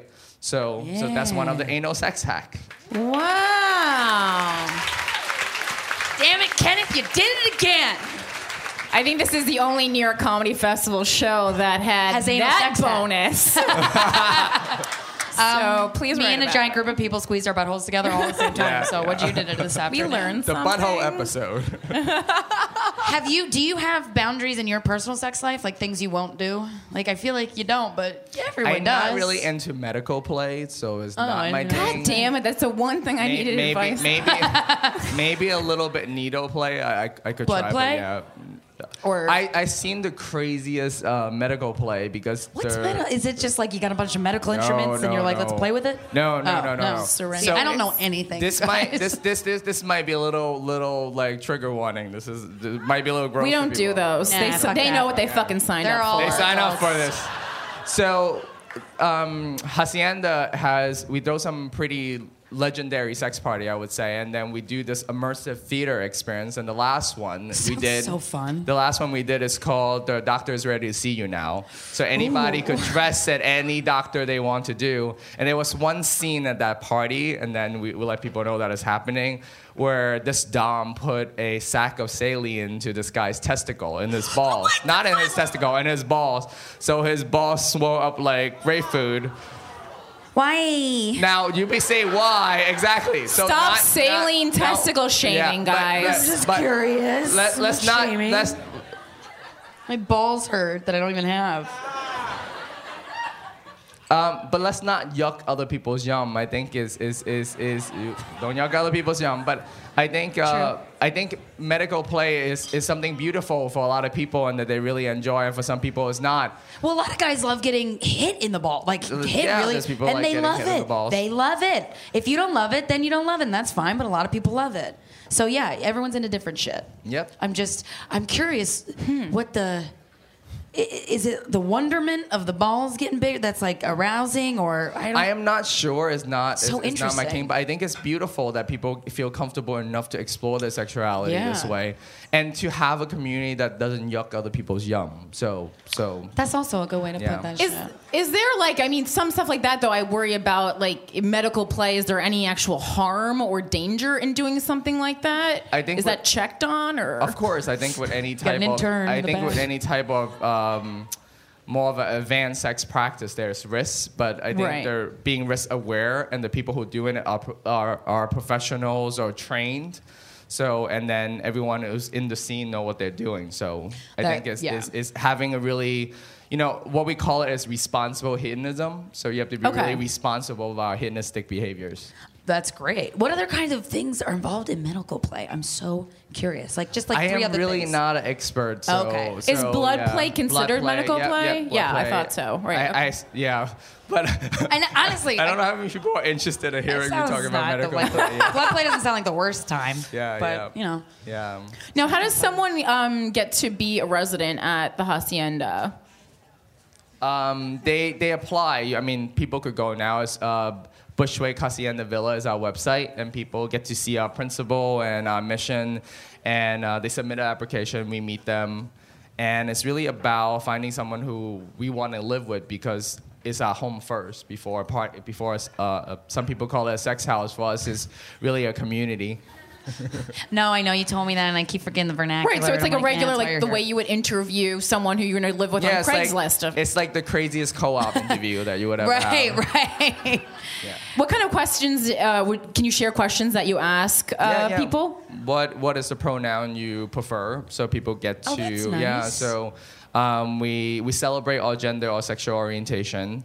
Um, we have actually a really diverse community. Um, and one other question is what sex positive culture means to you. So, and our mission is to really make sex education. Um, and value and culture more accessible to the mainstream audience because you know a lot of us live in a bubble and and this is a kind of a weird thing to say if i ever have a daughter i will feel much safer sending her to one of our community sex party than sending her to cancun doing spring break because Yeah. they want the same thing, right? But they don't have the culture and their intentionality behind it. Yeah, and you don't know who's there, and it's like with with those kinds of environments, Yep. safety and consent, and that's something that's a huge priority, and Yep. it's one of the safest places to have sex because Mm-hmm. there's a supply of condoms. Everyone has more open communication about what's going on with their bodies and what they want, and and if you're weirded out for any reason, there's people you can go to, and it'll be addressed. So Mm-hmm. it's it is such a safer. That's why when people listen to this podcast that are like 11, I'm like, well, you could be looking at porn and getting very wrong information. So I guess it mm-hmm. can't be. I get it, you know. So it's Yep, better yep. to get wrong information from us. But that's why we have Kenneth here. so, uh, did you have to go through any legal hoops to set up uh, the house, or No, I is mean, it it's secret legal. No, that no, we're it's, outing? it's totally legal. We out on the press. Um, I'm, I'm totally a press whore lately, so I want to get the message. I want to get the message out Really there. explorative. So. Yep. Yeah. I sell myself a press.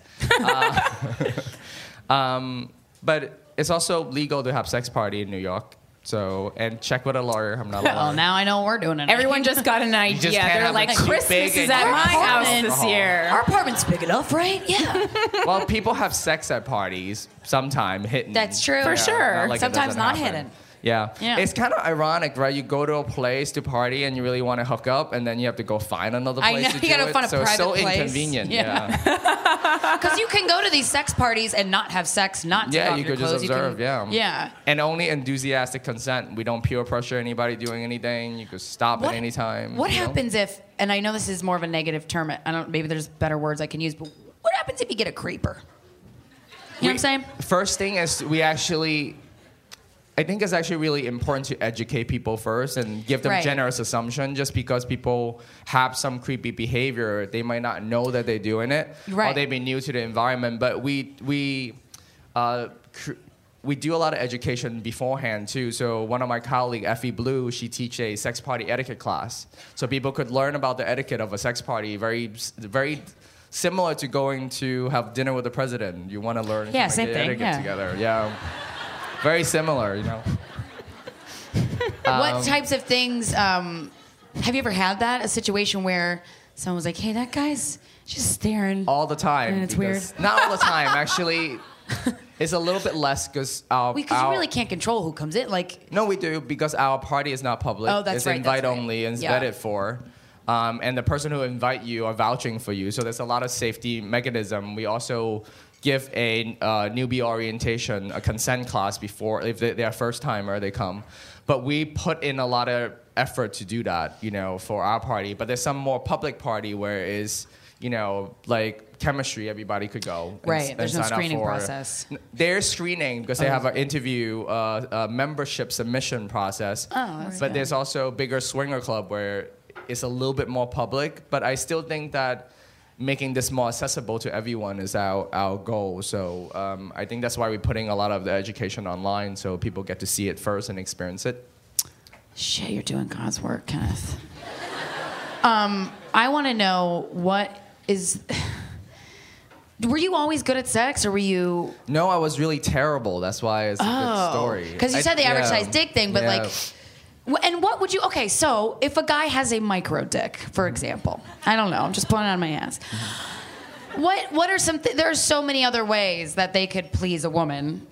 But what do you like? What if a guy? Do guys ever come to you like, I don't, I'm not very Yep. confident in my penis. Yep, what can I do? all the time because I talk about my penis size first. I think is helping people come, you know, deal with their sexual insecurity. I think, you know, same thing with women. I, women come up to me, is, is, is my labia too long? Is it is it normal? Is it uh-huh. weird? It's a very similar conversation. Is it too dark here? Is the skin, you know, weird Oh. shape stuff, right? Yeah. Is my clit too big? My clit hitting or whatever? That's all those stuff. And I think finding sexual compatibility is really important. I have lovers that do not like to be penetrated at all, right? There's some women really like us, prefer a much smaller penis. Yeah. Um, bigger is not always better. It's really come down to the individual. Um, also, can I get a raise of hand? Participate. How many women would, could come from straight intercourse? Raise your hand if you come straight from intercourse, right? Just intercourse alone, no manual stimulation, Good for right? you. Very Not that for many of you out there, if you look out, right? So your penis, your your a lot of time your hand on your tongue is mightier than the sword. Right. So a lot of yeah, a lot of women Yeah. don't come from penetration. Yeah. mo- I feel like Yeah. the majority. yeah, so It's like every vagina is so fucking different.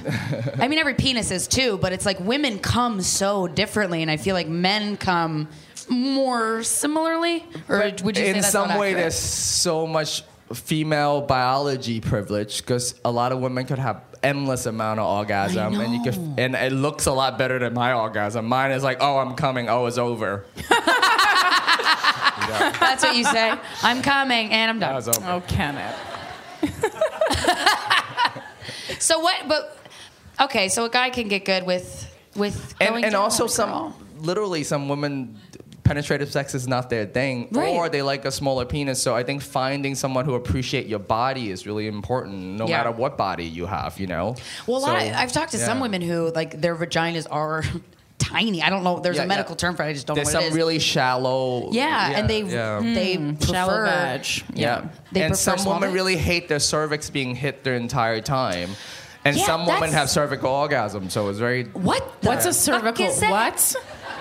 Stop. I what? can have a cervical orgasm. f- for some women, right? So it, okay, so orgasm is not like it's like a check off bucket list that you like your body just work differently. For for some women, um, they could have their cervix stimu- stimulated to uh, uh, fingers, dildos, or whatever they're is being touched, but it bypassed it, sent, it, it, it used their vagus nerve, so and then it goes up their body, so it's more of a full body sensation. And some women could experience that. Some women hate it. It's like ow, ow, ow, ow, ow, ow. So it depends, you know.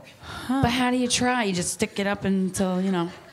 Stick something. Well, te- because with my this is uh very personal, but my uh, I remember Steven said to me once like I can't I you have a longer cervix because I I don't hit it with my penis and he has before with other girls Uh-huh. and I was like okay I don't know what the fuck that means but whatever okay sure so is that something that I mean is there anatomy that's uh, specific to if a woman can have that?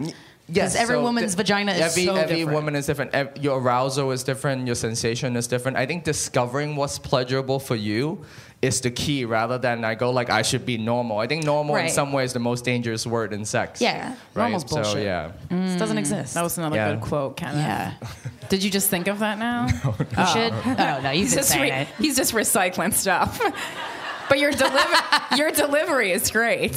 It was so natural. You're very natural. So wait, you said you were used to be bad at sex. What can you tell us about your first time? Do you remember it? Like how old you were? Yeah, what was Kenneth play like the first time he fucked? Yeah. I was um. So I I really want to get in fitness um, when I was a teenager. So I was really skinny. I was like 120 at this height, and then um, I decided to be a lifeguard in Coney Island. I was on the swim team, Mm-hmm. and I did not lose my virginity till I was 20. And that was Uh-huh. a that's like six years of lifeguarding, not getting laid, and that's really hard to do. you, You tried. You really I did tried, try though. But there's a lot of insecurity I dealt with, and and I remember first time I was so nervous, and it's a lot of you know where I believe having an average sized penis is inadequate. Like it wasn't enough that a woman wouldn't be pleased, right? You keep So I- saying average, by the way. What? average. So I'm five. Yeah, what- how many inches? Five point six. It's Wow, yeah. that was average? such a great answer. Five so point specific. six? You measured that. I work with Very- Dr. Jana, so we're Hell yeah. Okay. Yeah. So okay, then go ahead. So so but you in in um when you watch a lot of porn, right? You believe that if you don't have a porn star size penis, you don't have a good penis. Mm-hmm. Right. Same thing like if you don't have a porn star body, therefore you're not sexy or whatever, a model's body. So I Uh-huh. think men deal with sexual shame the same way.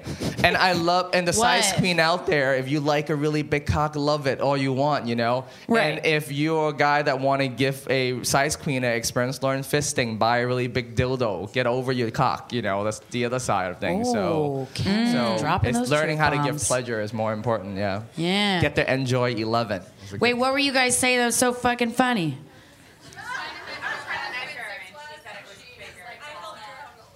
Oh, you're showing what what, is five point 5.6 six? look like. Well, dollar bill six inches. So just take a. You got a Yeah. big dick? Yeah. That's cool. that means yes. I mean, the study have shown that above average is what people prefer. Same thing, like we sexualize thing, like a bigger butt or bigger boobs is what people sexually towards, but it's not. what arouses us, what we think turns us on, might not feel as good. So I really, you know, I think feeling good, having a good internal experience is really important too. How many of you have slept with a guy, thought he had the best cock in the world, and is terrible in bed? He just hump, hump, hump, hump. See? The magic stick syndrome, yeah. Yeah.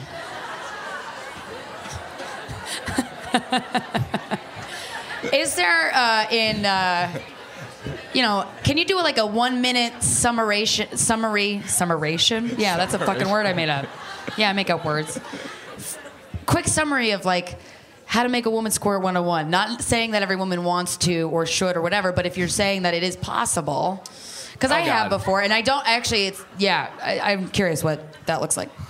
Can I can I use your hand as my Yeah. fake vulva? I honestly, I, I was I was telling Krystyna before the show, I was like, you could have used my real vulva, but I think Caroline's would get legally in trouble Yeah. for doing that. I don't. ca- I'm just so curious. Normally, I bring a vulva puppet, so I want you to put your hands like this.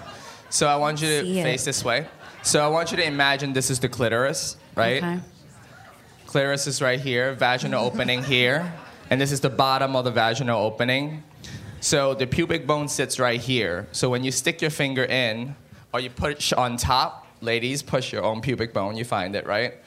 Okay. Right above that, which is about two and a half inches, three inches, depending on the woman, that's usually the spot that feels good. Now, different women have different amount of um, how deep they need to go, but it's not like eight inches in. Okay, eight inches is more for the cervix. People who really like, enjoy their deep spot touch or their cervix touch. Deep spot? Yeah, so there's That's a deep spot thing? orgasm is another thing. Jesus Yes, Christ. so many things. How many and I love I learning this shit. Yeah, it's great. Wow. So it's really hard. Do you want me to hold your mic while you you guys? Yes, yes, yes. Uh, but I cannot need. Can I actually do it right here? Can you guys? Yeah. No, no, I could do it here. So, Yeah. well, you need to. Let's see if we. what the fuck is happening? You just let me know we have a trust really now. technical. So we're gonna treat this. Again, this is really like. Oh, you have a good it- touch, I can tell already. right? Working it already. So Yeah. what you want to do, what you want to do is when you insert your fingers, you're Mm-hmm. doing this rocker sign that I'm doing right here, right? So open a little bit more. Right? My fingers are pointing down, right? Her clit is still right here. So I'm rubbing her clit with my palm, right? And I'm not using my finger doing this because your fingers will burn out, right? So that's the lactic acid threshold. That's my from my fitness side. And you don't want it, oh, it feels so good, it feels so good. Oh, fuck, I'm burning, I can't keep up. You don't want that stress, right? So you want to be able to use your entire body. So I'm actually rocking my hand up and down where I'm applying where I'm applying pressure to a clit, and my finger's a hook. And the secret is using the back of my finger to push down towards your anus. It creates an opening, and I'm pulling back up, and I'm doing it really unreservedly, like this speed. And normally that triggers. Normally it triggers an involuntary sensation. How many women are very turned on right now? wow, you're good at this. How'd you get so good at making people squirt? Just, I'm curious um, if anybody has any specific squirt like questions for him. That's so crazy. Also, your hands. f- This is so weird, but they feel really clean. like I'm a psycho. I have like really bad obsessive compulsive disorder, and like they're just so clean. So thanks. you never like uh, guys. Wash your fucking hands. They're always dirty. Yes. Ugh. Wear gloves is really good for, for any type of manual sex. Wear gloves. It's, it's great. Kind of Latex gloves? I Latex like. gloves? If you're not allergic to latex, you see a little bit more feel. It's also kind of scary, so it's just kind of hot, right? You put on your glove and and she's looking at she's looking at you and you go like, oh my god, are you yeah, gonna fist what's me? he gonna Yeah, so- What's he gonna do? Wow. Yeah. um, The other, I think the other thing that I discovered, not from, from being a man and not having a vagina, which is really touching for me, a lot of squirting experience leads to a, a crygasm. And, and, and I, I, I never knew, I never knew why, right? So I've been Wait, talking. what- A crygasm is that you- you, have a very emotional experience after Steven, post orgasm. That's exactly what happened. Crygasm, yes, yes. I didn't know was a word. The thing. I just thought it was a panic attack. No, no, no. Okay. Oh my god. I can't. Are you? Yeah. That's crazy, right? I thought I was just an emotional wreck. A crygasm, crygasm. Um, wow. So Learning so much. I think the, the the woman in the room, when you start having sex, right? Sometime you have feel like, oh, I gotta pee. You know that sensation? Yeah. Out of nowhere, and then we've been women been taught their entire life that when they feel that sensation, they're in shame and they clinch, right? They clinch a little bit and they don't want to pee. So they when they, you start thinking about like, oh shit, I don't want to pee. This is embarrassing. You not no longer turn on and make sex not enjoyable. So when it comes to female ejaculation or having that experience, the goal is actually to bear down and push a little bit when you have that sensation, right? Which is like crazy. Like, and you, I see some faces, right? Piss the bed. But when you really, and, and a lot of sexual experience is really about surrendering, letting go. And when you finally let go and you have this experience, a lot of women cry because they go like, oh, I never, I never had let myself really let go. Oh, it's like yoga. Yeah, okay. yeah. So it's that experience, yeah. I'm always crying during Just yoga. like the I was butthole. what is going on? I can't Just even like do stretching it. that butthole. Um, so I think that's a great idea. Actually, would you mind taking a few questions from the yeah, audience? yeah, yeah, sure. Okay, so we have a few. You come to the side of the stage though, because we need you to use the mic. So just make a, like five people come over here, and you can come on stage and ask your question. So that also forces you to not be ashamed about your question. um, if you were raising also- your hand, you can just come up. Or That's you can, fine. if you're near here, then I'll give you the mic here. Yeah. Here you It'll be go. Come on cool. We'll do it. If you're on Krystyna's side, we have someone over here. Hello. Let them through. Okay. Make these questions good till we have a genius here. All right, you go first. Um, so first of all, I want to thank you for doing this because when you first came on the stage, I was like, no. And then, Wait, what? Oh, when you walked on stage. and then when you started talking, I was like, eh. And then Where's the good towards part? the end, I was like, I live in Bushwick. I'm going to show up.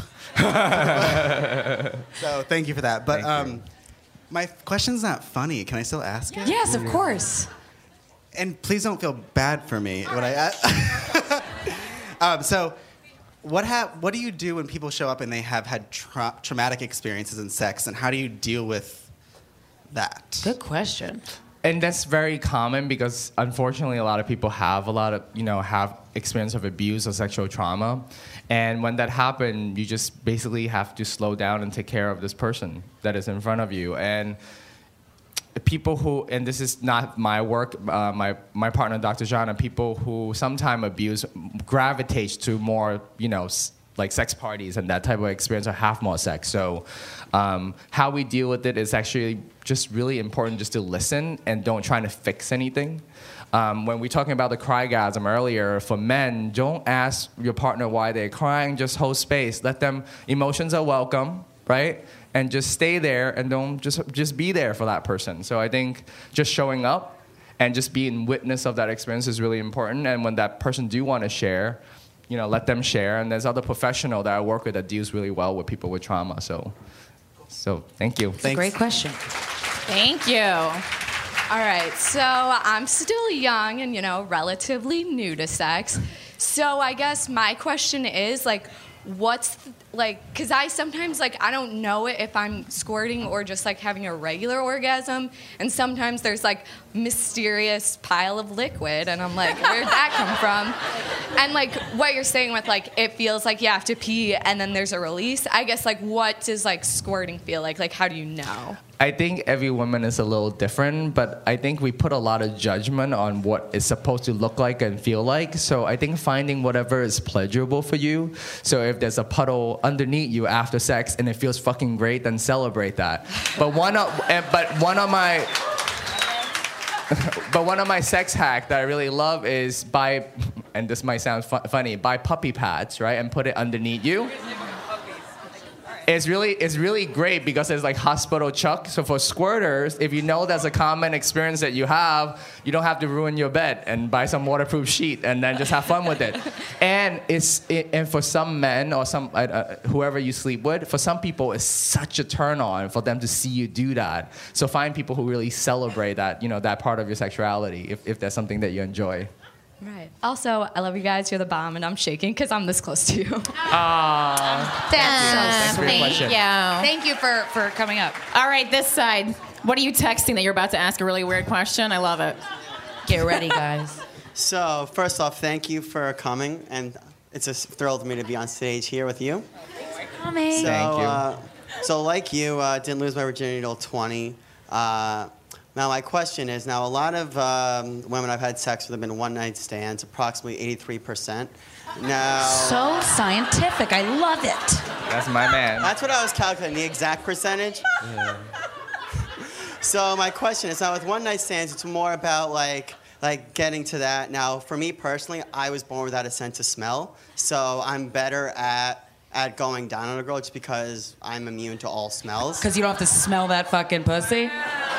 no, I, I know that. I don't think that's what you mean. That's just what so my like, joke so is. for that, like now for you, like has gotten women to squirt and stuff. How do you know like when a woman isn't isn't faking? Like Faking what? An orgasm or Exactly. squirting? Hmm. What? well, that's a valid. There's a question. How people how are do good at how- faking how it. do you know if your partner is not faking? I think check in if you're not sure. Right? Because I'm not a mind reader, right? To be to call yourself a mind reader or have tell you there's some trick to know who's faking or not faking. But if you question if your partner is satisfied, check in. I think it's really good to talk about sex, you know? Especially not doing sex. So you might want to check in a little bit later when you're just having dinner or doing Netflix and chill. I go like I just want it or, oh, Or HBO, and anal. Yeah. yeah, it's my favorite. Yeah. I learned it from him, so that's why we said it at the same time. Um, so I think checking in is, is, is, is, really important. And if you're not sure, check in because a lot of time that we are waiting for a partner to ask and ask in a supportive way that, you know, I want to make sure that, you know, I could do whatever I can to make it pleasurable for you. So check in. Now, do you if feel- it's, even if that one time. do you yeah. feel uncomfortable that with one night stands with someone that you may not know their name or like anything about them? Really? No, I like the most. I like the Ah. most. I like. I, I like the entire spectrum. I could have the most casual, casual of casual sex. In fact, that, doc- the reason Dr. Zhana and I work together, we run the we run the Casual Sex Project. So casualsexproject.com, where people submit their casual sex stories around the world, and we are ha- we are teach. She's finishing her book talking about casual sex, so empower people that if you do enjoy casual sex, just because you don't, so just because you don't know that person's name and um, you don't have any attachment afterward, you still could celebrate casual sex. So it doesn't mean that oh, if I just you know have one night stand, it's not meaningful. It was meaningful because I like casual sex. So I, so it doesn't. You could have as many, as much casual sex as long as it's safe and consensual. Yep. Thank you. Thank you. I mean, you can just also ask people their names. But there is a, you know, there's a group of people that actually. Well, it's like a instinctive. kink. inst- Yeah. yeah, it's their kink that they don't want to know That's anything different. about I don't think you. it's that guy's kink. I think Yeah. he just. That's just my uh, my noggin. There, there's rooms. They, there's room um, at sex parties. Some of them called the the black room, where it's just pitch black. That's that's the that's the level anonymous that you know people like. So whatever floats your boat. Whoa. My question is Yes. that you said a lot of your sex life right now revolves around referrals. so, um, are you taking referrals? Damn. Uh, yes, yes, yes, yes, yes. You know, it's actually funny because having having more being a more of a public figure about sex, I'm actually sleeping with a lot less people, and we were kind of talking about it in the back oh room yes, because yes, yes. it's it's also being a man. The more the more privilege and power I have, the less I take advantage of sleeping with people because I don't do this work to sleep with more people, right? And it's actually really important for me to sleep with less people, so I don't hit on people in my classes. If people come up to me at an event, I always say I don't flirt during my events. If you do see me another time in a complete different social setting when I'm not in charge, I would love to talk to you if I was interested. So and and and they're my colleagues and my my my mentors takes that really seriously because I think that's sort of a code ethics for a sex educator to not make it about their own sex life. But I do take referrals. Noted. Thank you. Fuck yeah, great answer. So we'll finish everyone but here. So then this side now. Hello, how are you? So Montco in the house. Montgomery County? Yeah. Yeah, 215. So my question Pennsylvania is, reference. Some people decide that casual sex encounters are not for them and exclusive is the way to go. When you have a mismatch where you have one person with a higher sex drive, especially if that's the woman, sometimes the man might feel some shame or inadequacy towards that, and it re- creates a lot of pressure. What would you suggest to break through that? I mean, personally, that's why I like gangbangs because I think women. It's where teamwork. thought you it's were teamwork. going with that. There, there. I mean, this is sort of an off answer, but I think there's something magical when a woman get to experience a abundance of male sexual energy, Mm-hmm. right?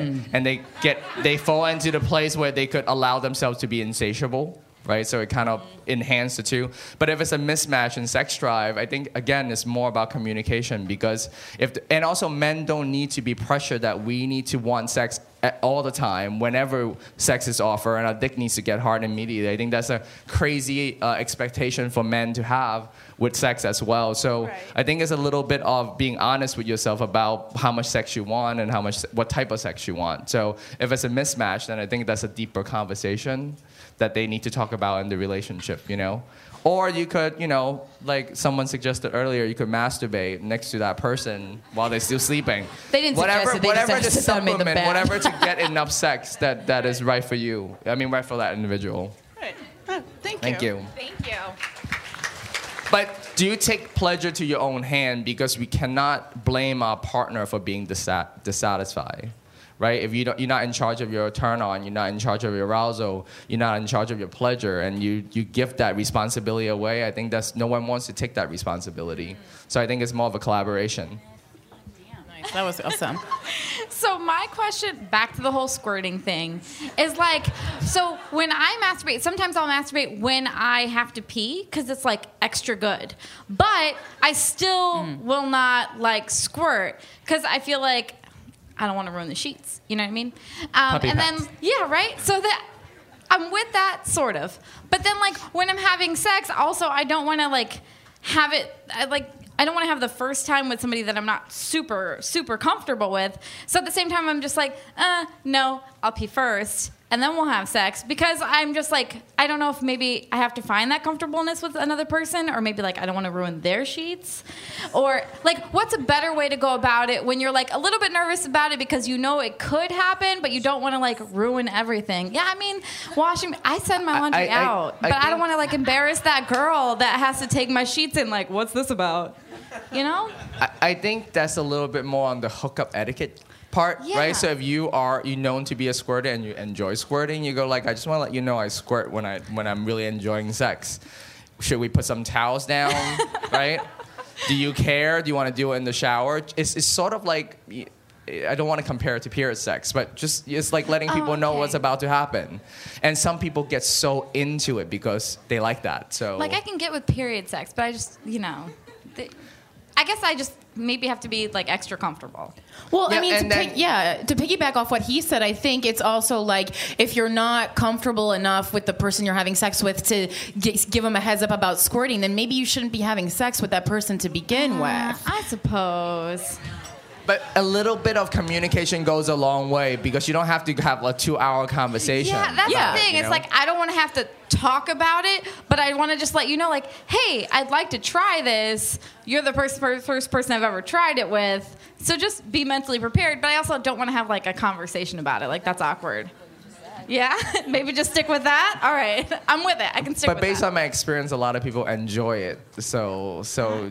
So just- yeah, so it's just like gotta give it it's like try. handing people, "Do you want some lobster?" You know, it's kind of thing. yeah. Thank you. Thank Ho- you. Hopefully, that person is not a vegan. Okay. All right, two questions left. Hi. So you talk a lot about like preparing yourself internally and that how you're feeling internally affects like your sex life. I feel like I struggle with like trying to like get over overthinking things and like being super self-critical. So how do you like relax yourself and prepare yourself internally in regards to like insecurities or things like that? So, I think the tantra community and the kink community have some amazing sex hacks that allows people to dive into their experience a little bit more. So on the tantra side, it's, it's also just science. Um, if you take a deep breath in, everybody do it with me. I'm teaching again. And exhale, make a sigh. Uh, until you feel the vibration on your chest. Do it again. Inhale. Uh, that activates your vagus nerve, and when you're focusing on your inhale and exhale, allows you to get back into your body and feel the sensation you feel. And if you have self-critical thoughts, it's like, oh, my cock is not big enough, or like, I don't know, do I smell, or whatever the case may be, right? um, I say it out loud actually now. Um, so I think one of the things that people could relate is that am I taking too long is one of the things. So when we voice our struggle, we feel closer to our partner. So sometimes I'd be like, oh, am I taking too long for this blowjob? And just say it. And then I know that person's no now. So it relieves me of that stress. And then I could go back into the experience. So I think about sharing whatever is happening for you authentically is good. And then it's sometime, sometime when you have, uh, when we are lucky and have a very supportive partner, is a really good bonding moment too. Then you could get over their internal dialogue because if it's a private conversation, it, it doesn't go away. You know what I mean? Yeah. Damn, Kenna. Awesome. Thank you. Stop it. All right, can I ask two questions? Yes. Okay. So the first one, so you're having sex with a friends with benefits, you know, it's going all well, but then you're like, all right, I'm over it. Now what? Yeah. Wait, you over the sex or the relationship? No, Wait. the sex. The sex. for like that night, you know. No, it's totally okay to stop sex whenever, whichever partner wants to stop. I think that is a, a Not co- that like you're uncomfortable, just like, eh, You're just not into it anymore. Eh, you know, you know, it's, it's so funny because I- think uh, at sex party or, or, the general perception of sex is that it ends when a men's come, which I think is I think which is terrible, right? So at sex parties, a lot of times that I'd be having sex, but I don't want to ejaculate because that might like end as opportunity cost. So I might want to have more sex and not ejaculate till later, and then I don't want my partner to feel hurt, right? Because I did not choose to ejaculate in this particular engagement. Right. So I think having having. so so so I think um, it's okay when whichever partner wants to stop at any time, and I think it's really important to when someone tell you they're not into it anymore, or whatever it is, acknowledge it and say thank you for letting me know. Because who the fuck I mean I mean except a kink scene that is designed that way who wants to fuck people when they don't want to be fucked? It's not that fun right Right, and I think that's part of it is like I've always been like, all right, well, I guess I'll just let him finish and like whatever. But then I'm still not finishing, so that's not fair. uh, so in that case, I think taking pleasure to your own hand. I don't think you know. Can I can I share something really quick? I think penis owner, when we have a penis, when we start learning to have sex, we know how to move our body to make ourselves feel good, right? But women don't necessarily feel the same way about their clitoris or uh, about their their their vagina. So rub your clit when he's fucking you I was gonna say that and leads get me yourself right off. into the Yeah, next question. yeah, How do you incorporate toys without being awkward with like a like a friends with benefit or maybe a one night thing or It's not. I don't think it's awkward. I go like I really enjoy toying, and and and I love a vibration on my clit and feel your cock inside of me. Is how you talk about it. Also, also, It was I- easy. Just say it like that. Say it like that. It's great. It makes me want to like you know ride your cock or whatever is authentic for you. And I really want to change. I want to change the conversation about. I love sex toys and I love sex toy hack. And I'm doing a whole uh, uh, a, a social next month, this month about how to like use sex toys with partner. And I really want men to start thinking about sex toys as power tools, right? And to feel like Thank a you, thank cyborg, right? Like who the fuck wanted to use a screwdriver when you have a screw gun? It's kind of crazy. Like. well said, well said. Awesome. Thank you. Uh, thank you, thank you. All All right, right, last, last question, question. has to be the last one. Oh wow. Thank you for sitting. um, so this is for any three of you guys, but um, basically, I'm just curious, like how you guys feel about FaceTime and getting off because I have been asked by a guy to FaceTime while he's getting off, and he finds pleasure in that, and I did not do that or kind of he basically FaceTimed me twice and I ignored it but I just just curious like what is your thoughts on that Wait, he just likes to jerk off while you watch via FaceTime? Yes, he wanted me to watch via FaceTime. I think that's cool. I would Yeah? do it. But if you don't like it, don't do Well, it. I mean, I've never done it before, so I was just like kind of taken aback by it. By Uh-huh. like what? I mean, try it once. If you don't like it, never do it again.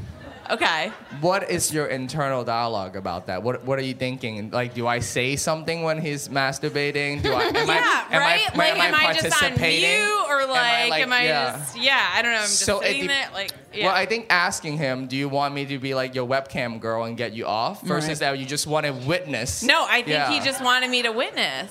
And then you got to ask yourself, is it a turn on for you? And is it is it is it good enough for you to give a first try? If you don't Okay. like it, you can always say no, that's not my thing, right? But if you just had sometimes hesitation about privacy or whatever, just talk about your concern.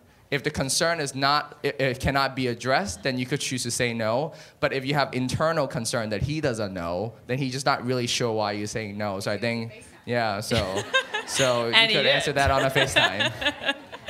Okay, cool. Thank yeah, you. so check in. Awesome. Thank you guys so much. Guys, give Kenneth a huge Give round Kenneth of a applause. fucking.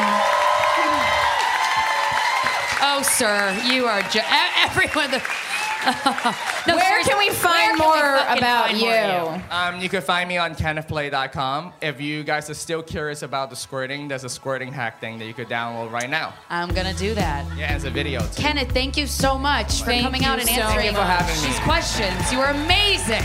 Guys, thank you so much for coming out to Guys We Fucked, the anti-slut shaming podcast. Hope you had a good time.